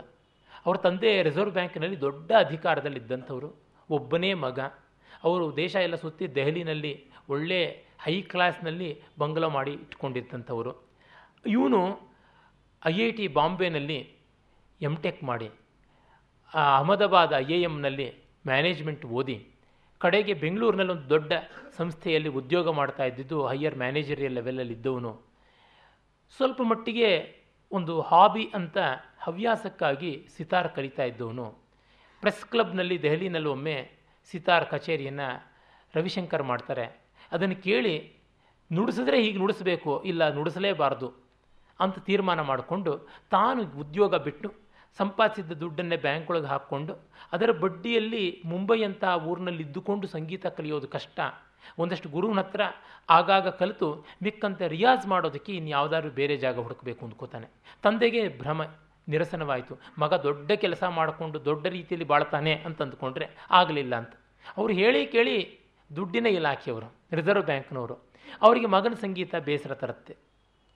ಎಲ್ಲರ ತಂದೆಯರಿಗೂ ಇರುತ್ತಲ್ಲ ಹತ್ತು ಜನದಂಗೆ ನಮ್ಮ ಮಕ್ಕಳಿರಬೇಕು ಅಂತ. ಅದಿಲ್ಲ, ಮದುವೆ ಇಲ್ಲ. ಕಡೆಗೆ ಅವನು ಜೋಗನಾಥನ ಬೆಟ್ಟದಲ್ಲಿ ಸಂಗೀತ ಸಾಧನೆ ಮಾಡ್ತಾ ಅಣ್ಣಯ್ಯನ ಆಶ್ರಯದಲ್ಲಿ ಇರ್ತಾನೆ. ಅವನಿಗೆ ರವೀಂದ್ರನ ಪರಿಚಯ ಆಗಿ ರವೀಂದ್ರ ತನ್ನ ಮನೆಗೆ ಅವನನ್ನು ಕರೆದು, ನೀವು ಮುಂಬೈಗೆ ಹೋಗುವಾಗ ಬೆಂಗಳೂರಲ್ಲಿ ಬಂದು ಇದ್ದು ಹೋಗಿ ಅಂತ. ಮತ್ತು ಆ ಒಂದು ಧೂರ್ತತೆ, ನೀಚತೆ ಯಾವ ಮಟ್ಟಕ್ಕೆ ಬರುತ್ತೆ ಅಂದರೆ ಆ ಮ್ಯಾಂಗನೀಸ್ ಗುಡ್ಡ ಅದನ್ನು ನುಂಗಬೇಕು ಅನ್ನುವಂಥದ್ದು. ಆ ಗುಡ್ಡದ ಮೇಲಿದ್ದ ಜೋಗನಾಥನ ದೇವಸ್ಥಾನದಲ್ಲಿ ನುಡಿಸ್ಕೊಳ್ತಾ ಇದ್ದ ಹೊನ್ನತಿಯ ಸಂಗೀತ ವಾದ್ಯವನ್ನು ಒಡೆಯೋ ಮಟ್ಟಕ್ಕೂ ಕೂಡ ಪುಂಡತನ ದೌರ್ಜನ್ಯ ಬೆಳೆಯುತ್ತೆ. ಕಡೆಗೆ ಅವನಿಗೆ ಕಾಂತಿ ಹಿಂದೆ ತಾನು ಕಲಿತಾ ಇದ್ದಂಥ ಸಿತಾರನ್ನು ಬಿಟ್ಟು ಹೋಗಿರ್ತಾಳೆ. ರವೀಂದ್ರನ ಮನೆಯಲ್ಲೇ ಇರುತ್ತೆ. ಅವಳು ದೆಹಲಿಗೆ ಹೋಗಿರ್ತಾಳಲ್ಲ. ಆ ವಾದ್ಯವನ್ನು ಇವನು ಇಟ್ಕೊಳ್ತಾನೆ. ಮತ್ತು ಅವನಿಗೆ ದೆಹಲಿಗೆ ಹೋಗುವಂಥ ಸಂದರ್ಭ ಬರುತ್ತೆ. ಆಗ ಕಾಂತಿಯ ಪರಿಚಯ ಆಗುತ್ತೆ. ಆ ಪರಿಚಯ ಪ್ರಣಯಕ್ಕೆ ತಿರುಗುತ್ತೆ. ಕಾಂತಿ ಮತ್ತು ಅನು ಹೊನ್ನತಿಯ ವ್ಯಭಿಚಾರ ಸಾಗುತ್ತೆ ಶೀತಲ್ ಮನೆಯಲ್ಲಿ. ಆಗ ಅವನಿಗೆ ಅದರಿಂದ ಆಚೆಗೆ ಬರಬೇಕಾದಂಥ ಪರಿಸ್ಥಿತಿ ಬರುತ್ತೆ. ಅವನಿಗೆ ತಬಲಾ ಸಾಥಿದಾರ ಜ, ವಿಜಯ್ ಮಿಶ್ರಾ ಅಂತ ಬನಾರಸ್ನಲ್ಲಿರ್ತಾನೆ. ಅವನ ಹತ್ರ ತಯಾರಿ ತಗೋತಿರ್ತಾನೆ. ಆಗಲೇ ಹರಿಶಂಕರ್ ಪ್ರಸಾದ್ನ ಮಗನ ಒಂದು ಉಪದ್ವ್ಯಾಪ ನಡೆದದ್ದು. ಆ, ಇವನು ವಿಜಯ್ ಮಿಶ್ರ ಇವನು ಮನೆಯಲ್ಲಿ ಇಟ್ಟುಕೊಂಡು ತಾನು ತಬಲಾದ ವಿಶೇಷವಾದ ಗತ್ತುಗಳನ್ನೆಲ್ಲ ತೋರಿಸಿ ಸವಾಲ್ ಜವಾಬ್ ರೀತಿ ಕಚೇರಿ ಮಾಡೋದು ಹೇಗೆ ಅಂತೆಲ್ಲ ಹೇಳ್ಕೊಡ್ತಿರ್ತಾನೆ. ಯಾಕೆಂದರೆ ಕಾಂತಿಗೆ ಇವನು ಬಾಯ್ ಫ್ರೆಂಡ್ ಆಗಿಬಿಡ್ತಾನಲ್ಲ. ಆಗ ಅವಳು ಶ್ರೀಮಂತಳಾದಂಥ business woman business magnate of Delhi ಅವಳು ದೆಹಲಿಯ ಸಾಂಸ್ಕೃತಿಕ ವಲಯಗಳಲ್ಲಿ ಜನಪ್ರಿಯವಾಗಬೇಕು ಅಂತ. ಇವನನ್ನು ಇಂಟರ್ನ್ಯಾಷನಲ್ ಲೆವೆಲಲ್ಲಿ ಅಲ್ಲದಿದ್ದರೂ ನ್ಯಾಷನಲ್ ಲೆವೆಲಲ್ಲಿ ಲಾಂಚ್ ಮಾಡಬೇಕು ಅಂತ. ಲಾಂಚಿಂಗ್ ಅನ್ ಆರ್ಟಿಸ್ಟ್ ಅನ್ನೋದು ಬಹಳ ದೊಡ್ಡ ಹೈಫೈ ಆದಂಥ ಒಂದು ಸಂಭ್ರಮ. ಈಗೆಲ್ಲ launching film star launching a product ಇದೆಯಲ್ಲ, ಅದೇ ಥರ ಲಾಂಚಿಂಗ್ ಎ ಮ್ಯೂಸಿಷಿಯನ್ ಅದಕ್ಕೆ ಹರಿಶಂಕರ ಬಿಟ್ಟು ಇನ್ಯಾರಿದ್ದಾರೆ, ಇಂಥ ವ್ಯಭಿಚಾರಕ್ಕೆ ಪಿಂಪ್ ರೋಲನ್ನು ವಹಿಸ್ತಕ್ಕಂಥವನು. ಅವನೇ ಬರ್ತಾನೆ. ಅವನು ಅದರ ಬಗ್ಗೆ ಮಾತನಾಡೋದು. ಮತ್ತು ಜಯ ಇದು ವಿಜಯ್ ಮಿಶ್ರನಿಗೆ ಇವನು ಒಂದು ವರ್ಷ ಕಚೇರಿ ಮಾಡಿದ್ರೆ ಬರೋ ದುಡ್ಡನ್ನಷ್ಟನ್ನು ಕೊಟ್ಬಿಡ್ತೀವಿ ನಿನಗೇನೆ. ಆದರೆ ಒಂದು, ಪ್ರತಿ ಕಚೇರಿಯಲ್ಲೂ ನೀನು ಸಾಥಿದಾರನಾಗಬೇಕು. ಜೊತೆ ಕಚೇರಿಯಲ್ಲಿ ಇಂಥ ಸಂಗೀತಗಾರನಿಗೆ ನಾನು ಸಾಥಿ ಆಗೋದು ಅಂತಂದರೆ ನನ್ನ ಜನ್ಮದ ಸೌಭಾಗ್ಯ ಅಂತ ಹೇಳಬೇಕು ಅಂತ. ಅದೊಂದು ಅಡ್ವರ್ಟೈಸ್ಮೆಂಟ್ ಕ್ಯಾಪ್ಷನ್ ಥರ ಅದು ಹೇಳಬೇಕು. ಅದಕ್ಕೋಸ್ಕರ ಆ ದುಡ್ಡು ಅಂತೆಲ್ಲ ಮಾತುಕತೆ ಆಗಿರುತ್ತೆ. ಆಗ ಇಂಥದ್ದೆಲ್ಲ ಹಿನ್ನೆಲೆಯಲ್ಲಿ ಇನ್ನೇನು ಆಗಬೇಕು ಅಂತಿದ್ದವನು, ಆ ಲಾಂಚ್ ಆಗೋ ಅರಂಗೇಟ್ರಮ್ ಯಾವುದಿದೆ, ಅದಕ್ಕೆ ಕೆಲವೇ ದಿವಸ ಇರೋವಾಗ ಇವನು ಕಾಶಿಯ ಘಾಟ್ಗಳನ್ನು ನೋಡುವ ಒಂದು ಸಂದರ್ಭ ಬರುತ್ತೆ. ಈ ಕಾದಂಬರಿಯಲ್ಲಿ ಎಷ್ಟೆಷ್ಟು ರಸಘಟ್ಟಿಗಳಿವೆ ಅಂತ ಹೇಳೋಕ್ಕಾಗೋದಿಲ್ಲ. ಒಂದೊಂದು ಅದ್ಭುತವಾದದ್ದು. ಅಲ್ಲಿ ಅವನು ಹಸಿ ಘಾಟಿಂದ ವರ್ಣಾ ಘಾಟ್ವರೆಗೂ ಇರುತ್ತವೆ, ಅರವತ್ತಕ್ಕೂ ಹೆಚ್ಚು ಘಾಟ್ಗಳು, ಅಲ್ಲಿಗೆ ಕ್ರಮಕ್ರಮವಾಗಿ ಬರ್ತಾ ಇದ್ದಾಗ ಹರಿಶ್ಚಂದ್ರ ಘಾಟನ್ನು ನೋಡ್ತಾನೆ. ಹರಿಶ್ಚಂದ್ರ ಘಾಟನ್ನು ನೋಡ್ತಾ ಇದ್ದಂತೆ ಅವನಿಗೊಂದು ನೆನಪಾಗುತ್ತೆ. ಅದೇನೆಂದರೆ ಕಾಂತಿಯನ್ನು ಇವನು ಅಪ್ಪಿಕೊಂಡಿದ್ದಾಗ ಅವಳ ಮಾಂಗಲ್ಯ ಇವನ ಎದೆ ಮೇಲೆ ಆ ಅಪ್ಪಿಗೆಯ ಒತ್ತಿಗೆ ಮುದ್ರಿತವಾಗಿರುತ್ತೆ. ಒಂದು ಸ್ವಲ್ಪ ಕಾಲ ಎಂಬಾಸ್ ಆಗಿರುತ್ತಲ್ಲ, ಆ ಮುದ್ರೆ ಇರುತ್ತಲ್ಲ. ಅದನ್ನು ನೋಡಿದ ತಕ್ಷಣ, ಅದನ್ನು ಜ್ಞಾಪಿಸ್ಕೊಂಡ ತಕ್ಷಣ ಅವನಿಗೆ ಇದೇ ಹರಿಶ್ಚಂದ್ರ ಘಾಟಲ್ಲಿ ಚಂದ್ರಮತಿಯ ಮಾಂಗಲ್ಯವನ್ನು ಕಂಡು ಹರಿಶ್ಚಂದ್ರ ಗುರುತಿಸಿದ್ದಲ್ವಾ ಅಂತ ಜ್ಞಾಪಕಕ್ಕೆ ಬರುತ್ತೆ. ಇಂಥ ಸಂದರ್ಭವನ್ನು ಹೆಣೆದುಕೊಡೋದಕ್ಕೆ ಭೈರಪ್ಪನವರಂಥ ಜ್ಞಾತ ಶಿಲ್ಪಿ ಕಾನ್ಷಿಯಸ್ ಆರ್ಟಿಸ್ಟ್ ಅಲ್ಲದೆ ಅಲ್ಪ ಸ್ವಲ್ಪ ಪ್ರತಿಭಾಶಾಲಿಗಳಿಗಾಗುವಂಥದ್ದಲ್ಲ. ಹೊನ್ನತ್ತಿ ಒಳ್ಳೆಯವನೇ. ಕಾಂತಿಗೆ ಈ ಸಂಬಂಧದ ಬಗ್ಗೆ ಒಂದಿಷ್ಟು ಪಶ್ಚಾತ್ತಾಪ ಇಲ್ಲ, ಒಂದಿಷ್ಟು ಸಂಕಟ ಇಲ್ಲ, ಒಂದಿಷ್ಟು ಅಳುಕಿಲ್ಲ. ಇವನನ್ನು ಹದ ಮಾಡಿರ್ತಾಳೆ ಟ್ಯೂನ್ ಮಾಡ್ತಾಳೆ ಅಷ್ಟರ ಮಟ್ಟಿಗೆ. ಇವನು ದುರ್ಬಲ ಗಳಿಗೆಯಲ್ಲಿ ಪಾಪ ಜಾರಿರ್ತಾನೆ. ಅದು ಹೇಗೆ ಇರಲಿ? ಈಗ ಅವನಿಗೆ ಮತ್ತೆ ಆಲೋಚನೆ ಬರುತ್ತೆ.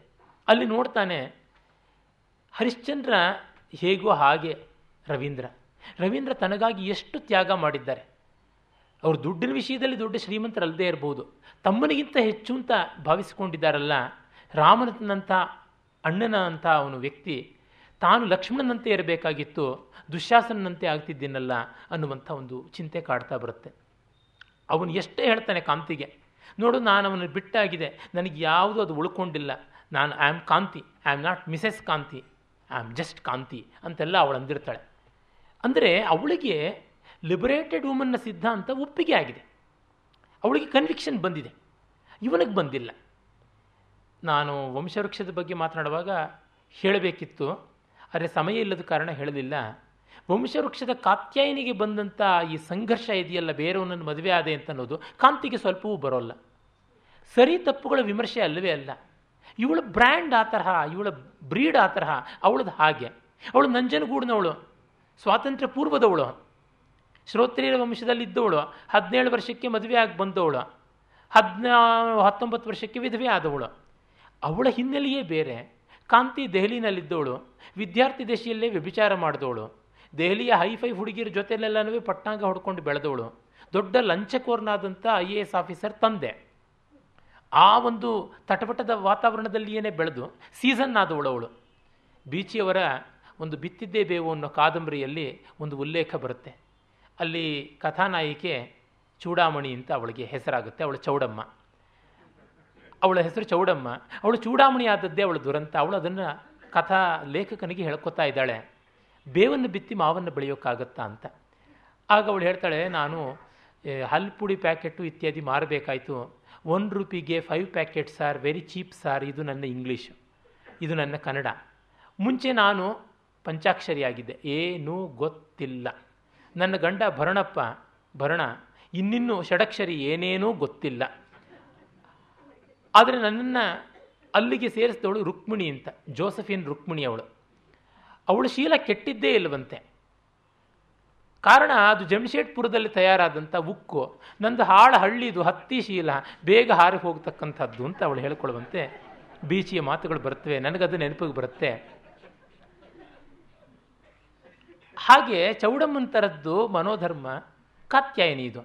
ಇವಳದು ರುಕ್ಮಿಣಿಯ ಥರದ್ದು ಆ ಕಾದಂಬರಿ ಬಿತ್ತಿದ್ದೆ ಬೇವನ್ನು ಓದಬೇಕು, ಆಗ ಮಾತ್ರ ಈ ಸಂವಾದ ಯಾವ ರೀತಿಯಾದದ್ದು ಅಂತ ಗೊತ್ತಾಗುತ್ತೆ. ಹಾಗಾಗಿ ಕಾಂತಿಗೆ ಒಳತೋಟಿ ಬರಲಿಲ್ಲ.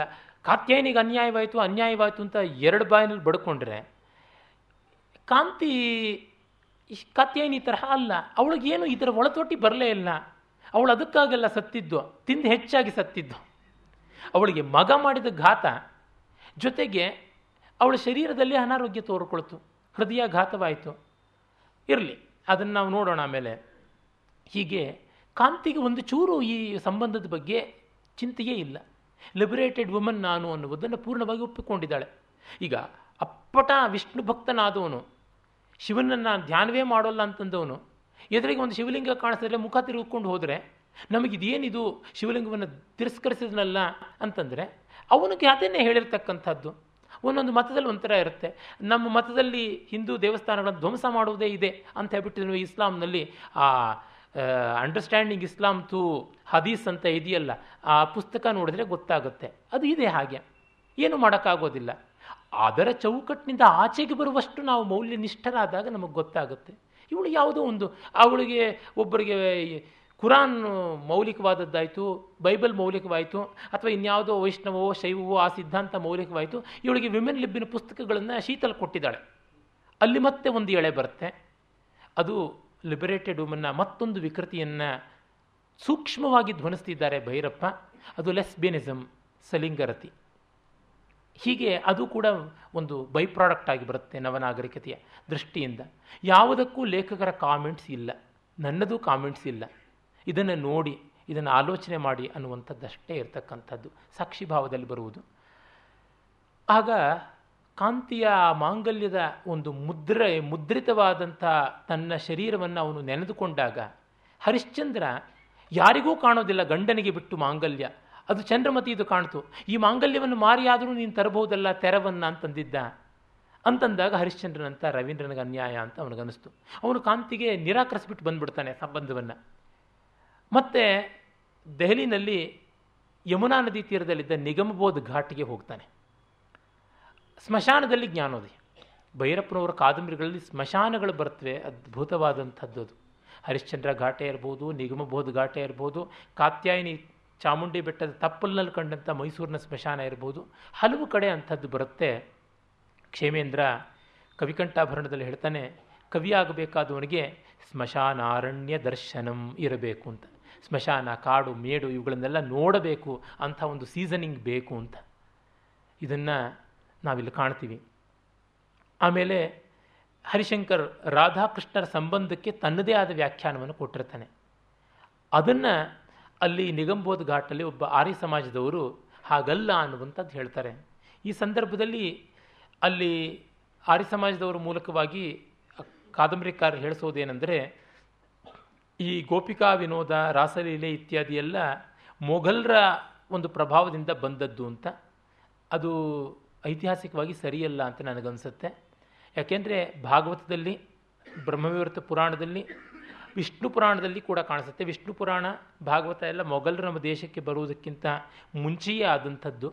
ಹಾಗಾಗಿ ಅದು ಆರ್ಯ ಸಮಾಜದವರ ದೃಷ್ಟಿ ಇದ್ದಿರಬಹುದು. ಅದೇ ನಾನು ಹೇಳಿದ್ನಲ್ಲ, ಲೇಖಕರ ಕಮಿಟ್ಮೆಂಟ್ ಎಲ್ಲೂ ನಮಗೆ ಕಾಣಿಸೋದಿಲ್ಲ. ಕಾರಣ ಅದು ಪಾತ್ರದ ಮೂಲಕವಾಗಿ ಬಂದದ್ದು.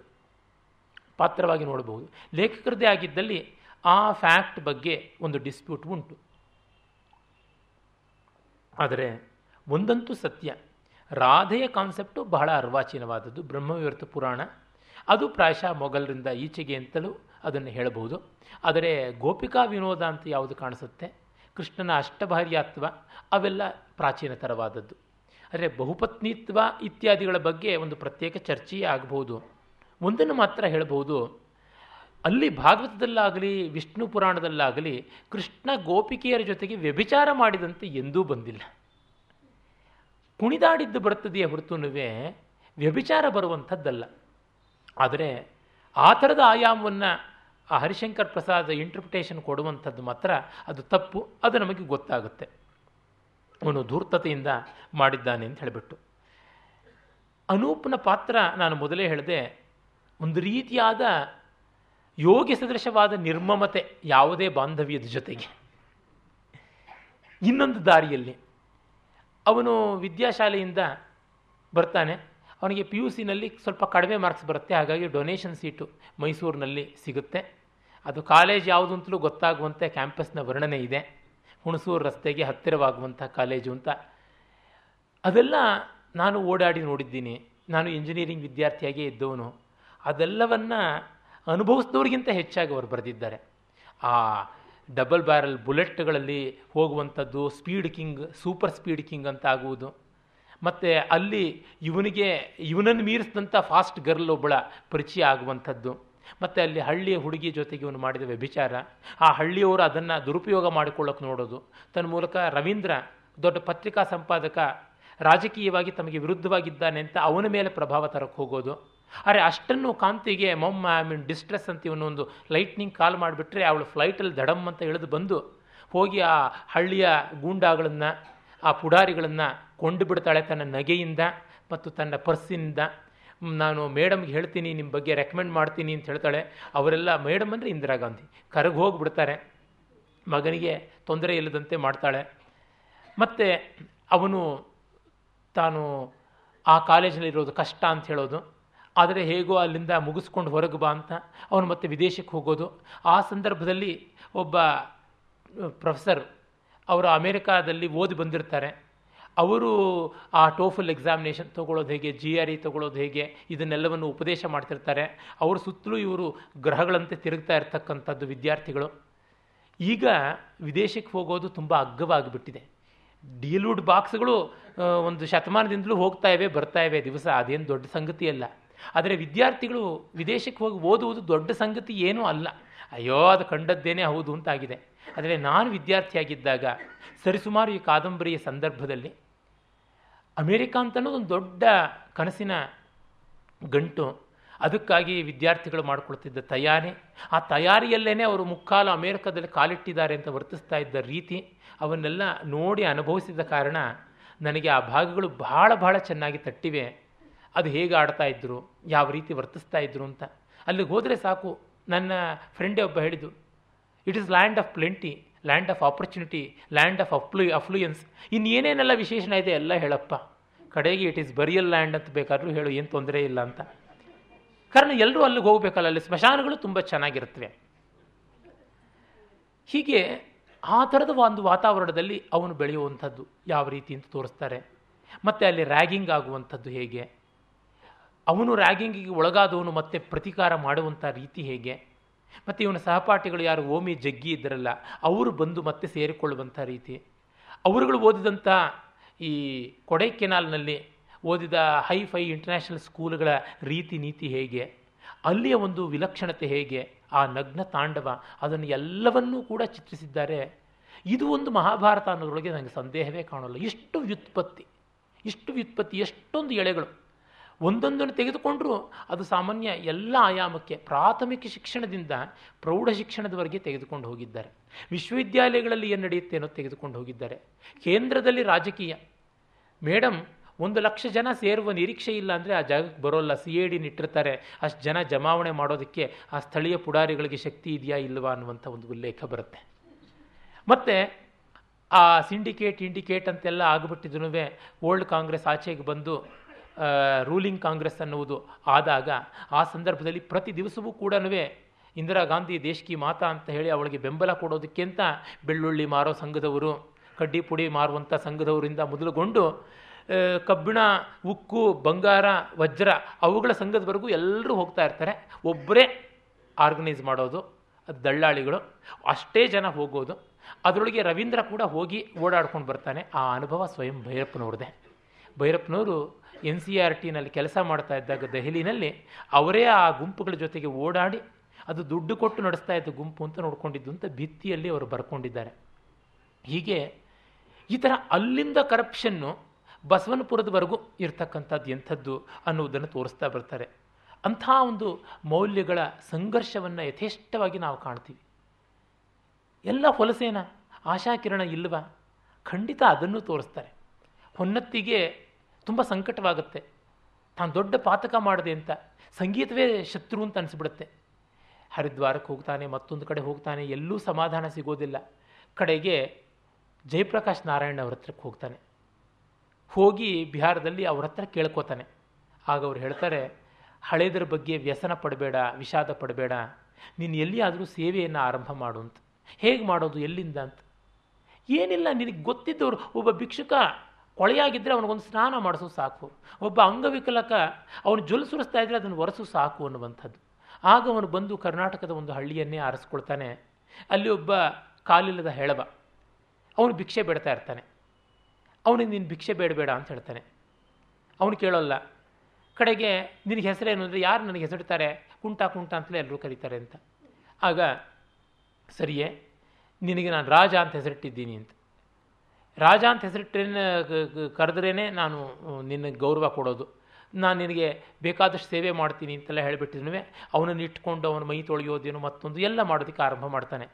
ಕಡೆ ಕಡೆಗೆ ಅವನಿಗೆ ತನಗೊಂದು ಹೆಸರಿರುವುದರಿಂದ ವ್ಯಕ್ತಿತ್ವ ಇದೆ ಅಂತ ಗೋಚರವಾಗುತ್ತೆ. ರಾಜ ಅಂತ ಹೆಸರಿಟ್ಕೊಂಡು ಭಿಕ್ಷೆ ಬೇಡಬೋದಾ?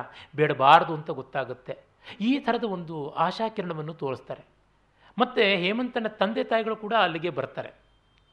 ಬಂದು ಅವರು ಆ ಅಂಗವಿಕಲಿಗೆ ಸೇವೆ ಮಾಡುವಂಥ ಸ್ಥಿತಿಗೆ ಬರ್ತಾರೆ. ಆಗ ಒಂದು ದಿವಸ ಅವನು ಸಿತಾರ್ ನುಡಿಸ್ಕೋತಾನೆ. ತಾಯಿಗೂ ತುಂಬ ಸಂತೋಷವಾಗುತ್ತೆ. ಆ ಹೊತ್ತು ಭಾಗ್ಯಶ್ರೀ ರಾಗ ತುಂಬ ಚೆನ್ನಾಗಿ ನುಡಿತಾ ಇದೆ ಅಂತ ಅನಿಸುತ್ತೆ. ಇಲ್ಲಿ ಇಷ್ಟು ಪ್ರಕ್ಷುಬ್ಧವಾದಂತಹ ವಾಸ್ತವದ ಗಟ್ಟಿಯಾದ ಹಿನ್ನೆಲೆಯಲ್ಲಿ ತಾಂಡವಿಸುವಂಥ ರೌದ್ರ ಭೀಭತ್ಸ ಭೀಷಣವಾದ ಸಂದರ್ಭಗಳಲ್ಲಿ ಕೂಡ ಒಂದು ಕಡೆ ಮಧುಮಾತ್ ಸಾರಂಗ್, ಮೇಘ, ಮಲ್ಹಾರ್ ಇವ ರಾಗಗಳ ಒಂದು ಝಲಕ್ ಬರುತ್ತೆ. ನಾಳಿನ ಮಂದ್ರ ಕಾದಂಬರಿ ಬರುತ್ತಲ್ಲ, ಆ ಇದಾದ ಮೇಲೆ ಅವರು ಬರೆದಂಥದ್ದು, ಸಾರ್ಥ ಆದಮೇಲೆ ಬಂದದ್ದು ಮಂದ್ರವೇ. ಆ ಮಂದ್ರ ಕಾದಂಬರಿಯ ಒಂದು ಸೆಳಕೆಯಲ್ಲಿ ನಮಗೆ ಸಿಗುತ್ತೆ. ಆ ರಾಗ ಹೇಗಿರಬಹುದು ಅನ್ನೋದರ ಸ್ವರೂಪ ಕಾಣಿಸ್ತಾ ಬರುತ್ತೆ. ಅದ್ಭುತವಾದ ಸಂಗೀತದ ಸೂಕ್ಷ್ಮತೆ ಕಾಣಿಸುತ್ತೆ. ಅಷ್ಟು ಮಾತ್ರವಲ್ಲ, ಇಲ್ಲಿ ಇವರ ಅಜ್ಜಿಯ ಬಗ್ಗೆ ಒಂದು ಚಿತ್ರ ಬರುತ್ತೆ. ರವೀಂದ್ರ ತನ್ನ ಅಜ್ಜಿಯನ್ನು ನೆನೆಸ್ಕೋತಾನೆ. ಅಜ್ಜಿ ಅಂದರೆ ಏನು? ಅಜ್ಜಿಯ ವ್ಯಕ್ತಿತ್ವ ಎಂಥದ್ದು ಅಂತ. ಕಾಂತಿಯ ಸ್ತ್ರೀತ್ವ ಒಂದಾದರೆ ಅಜ್ಜಿಯ ಸ್ತ್ರೀತ್ವ ಒಂದು. ಇದು ಉದ್ದೇಶಪೂರ್ವಕವಾಗಿ ಮಾಡಿದ್ದು. ಅಂದರೆ ಉದ್ದೇಶಪೂರ್ವಕ ಅಂದರೆ ಒಂದು ಕಾಂಟ್ರಾಸ್ಟ್ ಕಾದಂಬರಿ ಶಿಲ್ಪದಲ್ಲಿ ತರಬೇಕಲ್ವ? ಆ ಅಜ್ಜಿ ಎಂಥದ್ದು? ಸರಸ್ವತಿಯ ಮುಖವನ್ನು ಈತ ಜ್ಞಾಪಿಸ್ಕೊಳ್ತಾನೆ ಮೊದಲಿಗೇನೆ. ಕಳವಾಯಿತು ಅಂತ. ಇದು ಪುಟ ಮೂರರಲ್ಲಿ ಬರುವಂಥದ್ದು. ಸರಸ್ವತಿ ಚಿತ್ರ ಬರ್ತಾ ಇಲ್ಲ. ಅದಕ್ಕಿಂತ ಹೆಚ್ಚಾಗಿ ಅಜ್ಜಿಯ ಮುಖವೇ ಸ್ಪಷ್ಟವಾಗಿ ಮೂಡುತ್ತಿದೆ. ಅರಶಿನವನ್ನು ತಿಕ್ಕಿ ತಿಕ್ಕಿ ಹಳದಿಯಾದ ಕೆನ್ನೆಗಲ್ಲಗಳು. ತಾನು ತುಂಟಾಟ ಮಾಡಿದಾಗ ಬೈದರೂ ಶಾಂತಿಯನ್ನು ಕಳೆದುಕೊಳ್ಳದ ಕಣ್ಣುಗಳು, ಪಾತ್ರೆ ತೊಳೆದು ಬಟ್ಟೆ ಒಗೆದು ಚಕ್ಕುಲಿ ಹಿಟ್ಟು ಕುಟ್ಟಿ ಬಿಸಿ ತಪ್ಪಲಿಯ ಕಂಠವನ್ನು ಹಿಡಿದೆತ್ತಿ ಒರಟಾಗಿದ್ದರೂ ಹೂಬತ್ತಿ ಹೊಸೆದು, ಮಲ್ಲಿಗೆ ಹೂವು ಕಟ್ಟಿ, ಮಕ್ಕಳ ಕೆನ್ನೆ ನೀವಿ, ಹಸುವಿನ ಕೆಚ್ಚಲು ಹಿಂಡಿ, ಮೃದುವಾದ ಹಸ್ತ. ವಾಟ್ ಪೊಯೆಟ್ರಿ ಇಟ್ ಈಸ್ ಆ ಹಸ್ತದ ಮಾರ್ಧವಕ್ಕೆ ಯಾವುದು ಕಾರಣ? ಹಸ್ತದ ಕಾಠಿಣ್ಯಕ್ಕೆ ಯಾವುದು ಕಾರಣ ಅಂತ ಕೊಡ್ತಾ ಇರ್ತಕ್ಕಂಥ ಸಂದರ್ಭ ಇದೆಯಲ್ಲ. ಎರಡೂ ಮುಂಗೈಗಳಿಂದ ಮೊಣಕೈವರೆಗೆ ಎರಡೂ ಪಾದಗಳ ಮೊಣಕಾಲುಗಳವರೆಗೆ ಅರಿಶಿನ ತಿಕ್ಕಿ ಮೃದುವಾಗಿ ಹಳದಿಗೊಂಡು ಒಂದೂ ಕೂದಲಿಲ್ಲದ ಕೂದಲಿಲ್ಲದ ಮಾಗಿದ ಕಿತ್ತಲೆ ಬಣ್ಣದ ಚರ್ಮಕ್ಕೆ ಸುಕ್ಕು ಬಂದಿರಲಿಲ್ಲ. ಆ ಅಜ್ಜಿ ಋಷಿಪಂಚಮಿ ಮಾಡ್ತಾರೆ. ಐವತ್ಮೂರನೇ ಪುಟದಲ್ಲಿ ಬರುತ್ತೆ, ಆ ಋಷಿಪಂಚಮಿಯ ವಿವರಗಳು ಬರುತ್ತವೆ ತುಂಬ ಅದ್ಭುತವಾಗಿದೆ. ಅದು ಹೆಣ್ಣಿನ ತಾಯನದ ಸಾಧ್ಯತೆ ಇಲ್ಲ ಅಂದಾಗ ಮಾಡಿಕೊಳ್ಳುವ ವ್ರತ ನಮಗೆ ಗೊತ್ತಿದೆ. ಮುಟ್ಟಾಗುವುದೆಂದರೆ ಜನ್ಮ ಕೊಡುವ ಋತುಚಕ್ರದ ಗಾಣಕ್ಕೆ ಸಿಕ್ಕಿ ಸುತ್ತು ಹಾಕುವುದು. ಪ್ರಕೃತಿಯ ಅಂತಃಪ್ರವಾಹಕ್ಕೆ ಸಿಕ್ಕಿಕೊಂಡಿರುವುದು. ಅದರಿಂದ ಬಿಡುಗಡೆಯಾದ ನಂತರವೇ ಋಷಿ ಸಮಾನಳಾಗಿ, ಸ್ವತಂತ್ರಳಾಗಿ, ಸ್ವಾಧೀನಳಾಗಿ, ಸ್ವರೂಪ ಸುಖಿಯಾಗಿ ಹೆಂಡಿಗೆ ಎಷ್ಟು ನಿಜವಾದ ಬಿಡುಗಡೆ. ಮಾತೃತ್ವವು ಪ್ರಕೃತಿಯ ಸಂಚಿಗೆ ಪಕ್ಕಾಗಿ ತಲುಪುವ ಅವಸ್ಥೆ. ಅದಕ್ಕಿಂತ ಉಚ್ಚವಾದ ಸ್ಥಿತಿ ಈ ಮುಟ್ಟು ಕಳೆಯುವುದೆಂದರೆ ಋಷಿಪಂಚಮಿ ಮಾಡಿದವಳು ಗಂಡನ ಸಂಪರ್ಕವನ್ನು ತ್ಯಾಜ್ಯ ಮಾಡಬೇಕಂತೆ. ಗಂಡ ಹೆಂಡರಲ್ಲಿ ಪ್ರಕೃತಿಜೇನೆ ಸಂಬಂಧವಿಲ್ಲದೆ ಕೇವಲ ಅಧ್ಯಾತ್ಮದ ಸಹಭಾಗಿತ್ವ ಮಾತ್ರ ಉಳಿಯಬೇಕಂತೆ. ಆದ್ದರಿಂದ ಗಂಡನ ಒಪ್ಪಿಗೆಯಿಲ್ಲದೆ ವ್ರತ ಮಾಡುವಂತೆ ಇಲ್ಲ. ಬ್ರಾಹ್ಮಣ ಕ್ಷತ್ರಿಯ ವೈಶ್ಯ ಶೂದ್ರೋವಾಪಿ ಎಲ್ಲರೂ ಈ ವ್ರತ ಮಾಡಬೇಕೆಂತ ಅಜ್ಜಿಗೆ ಮಾಡಿಸಿದ ಪುರೋಹಿತರು ಹೇಳಿದ ಮಾತು ನೆನಪಿಗೆ ಬಂತು ಅಂತ. ಹೀಗೆ ಬರುತ್ತೆ. ತಾಯ್ತನ ದೊಡ್ಡ ವಸ್ತು ಅಲ್ವಾ? ಅದನ್ನು ಮೀರಿದ್ದಂಥದ್ದು ಇದು ಹೇಗೆ? ಚರ್ಚೆ ಮಾಡಬಹುದು ಆದರೆ ತಾನು ಹೆಣ್ಣಿನ ಹೆಣ್ಣುತನವನ್ನು ಕಳ್ಕೊಂಡ ಕಾಲ ಅನ್ನೋದನ್ನು ಒಂದು ಸೆಲೆಬ್ರೇಟ್ ಮಾಡುವ ಕಾಲ ಅಂತ ನಮ್ಮ ಪರಂಪರೆ ಹೇಳುತ್ತಲ್ಲ. ಇದು ತುಂಬ ದೊಡ್ಡದಾದದ್ದು. ಅವಳ ಶರೀರ ಹೆಣ್ಣಾಗಿ ನಿಷ್ಪ್ರಯೋಜಕ ಅಂತ. ಆದರೆ ಅದಕ್ಕಿಂತಲೂ ದೊಡ್ಡ ಋಷಿತ್ವ ಇದೆ. ಹೆಣ್ಣಾಗಲಿ ಗಂಡಾಗಲಿ ಪಡೆಯಬೇಕಾದ ಆದರ್ಶ ಒಂದು ಇದೆ ಅಂತ ಅನ್ನೋದನ್ನು ತೋರಿಸ್ಕೊಡುತ್ತೆ.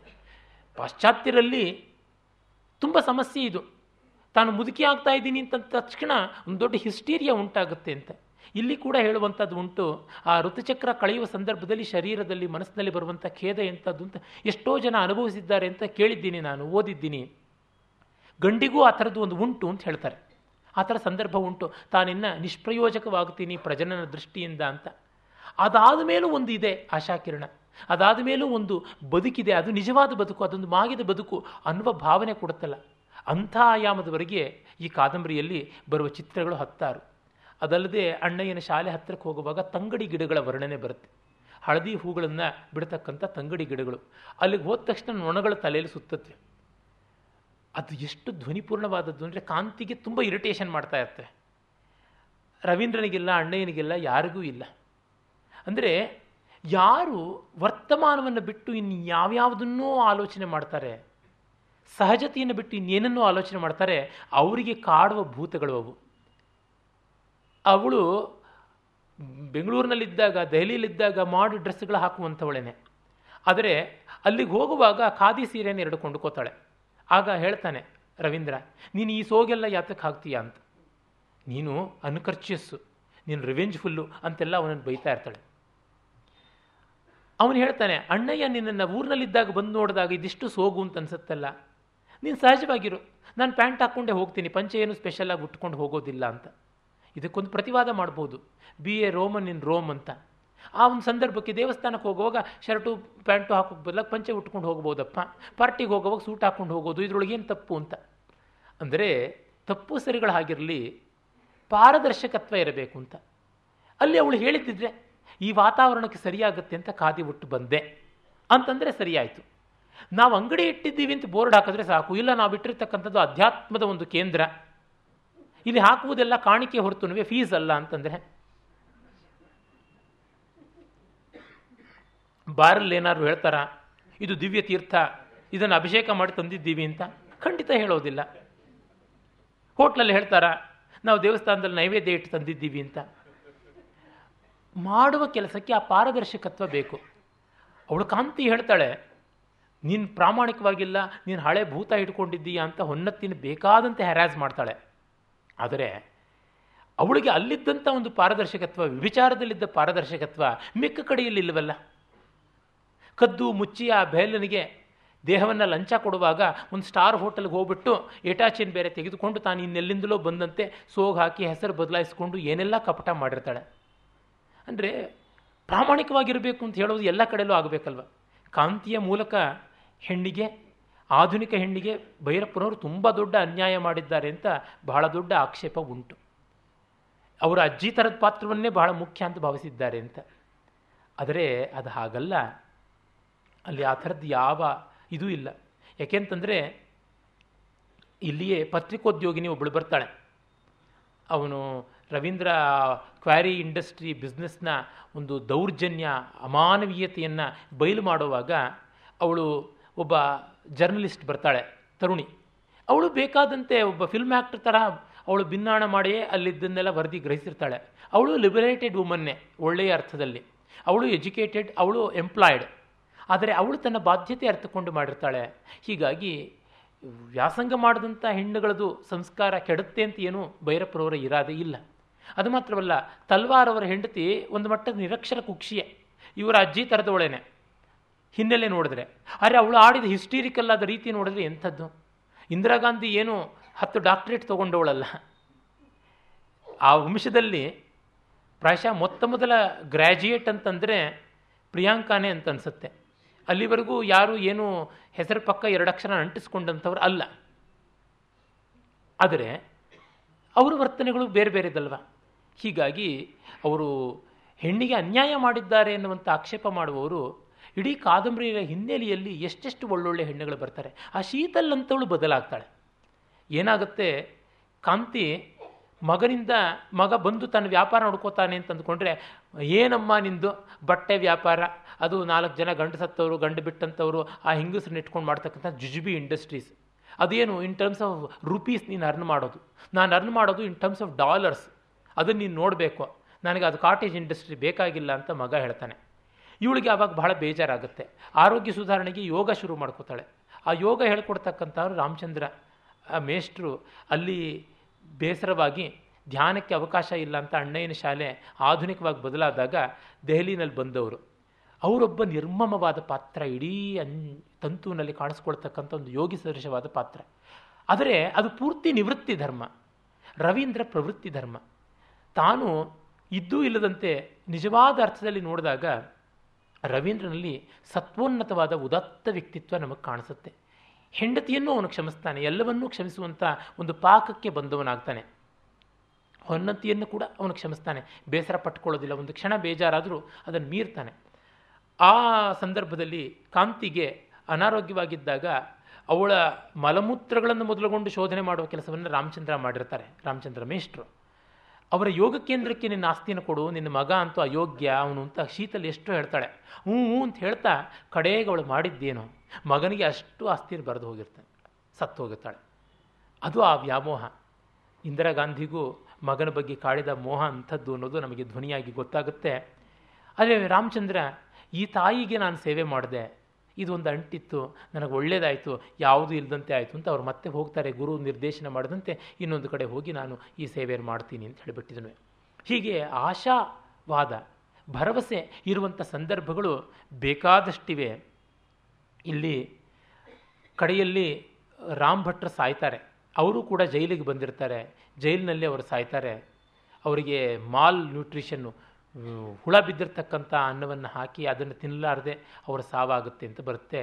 ಅದು ಒಂದು ಪರಂಪರೆಯ ಮುಗಿತಾಯ, ಶ್ರದ್ಧೆಯ ಮುಗಿತಾಯ ಅಂತ ಬರುತ್ತೆ. ಯಾವ ಅರ್ಥದಲ್ಲಿ ನೋಡಿದರೂ ತುಂಬ ಧ್ವನಿ ಪರಂಪರೆಯಿಂದ ಇರತಕ್ಕಂಥದ್ದು.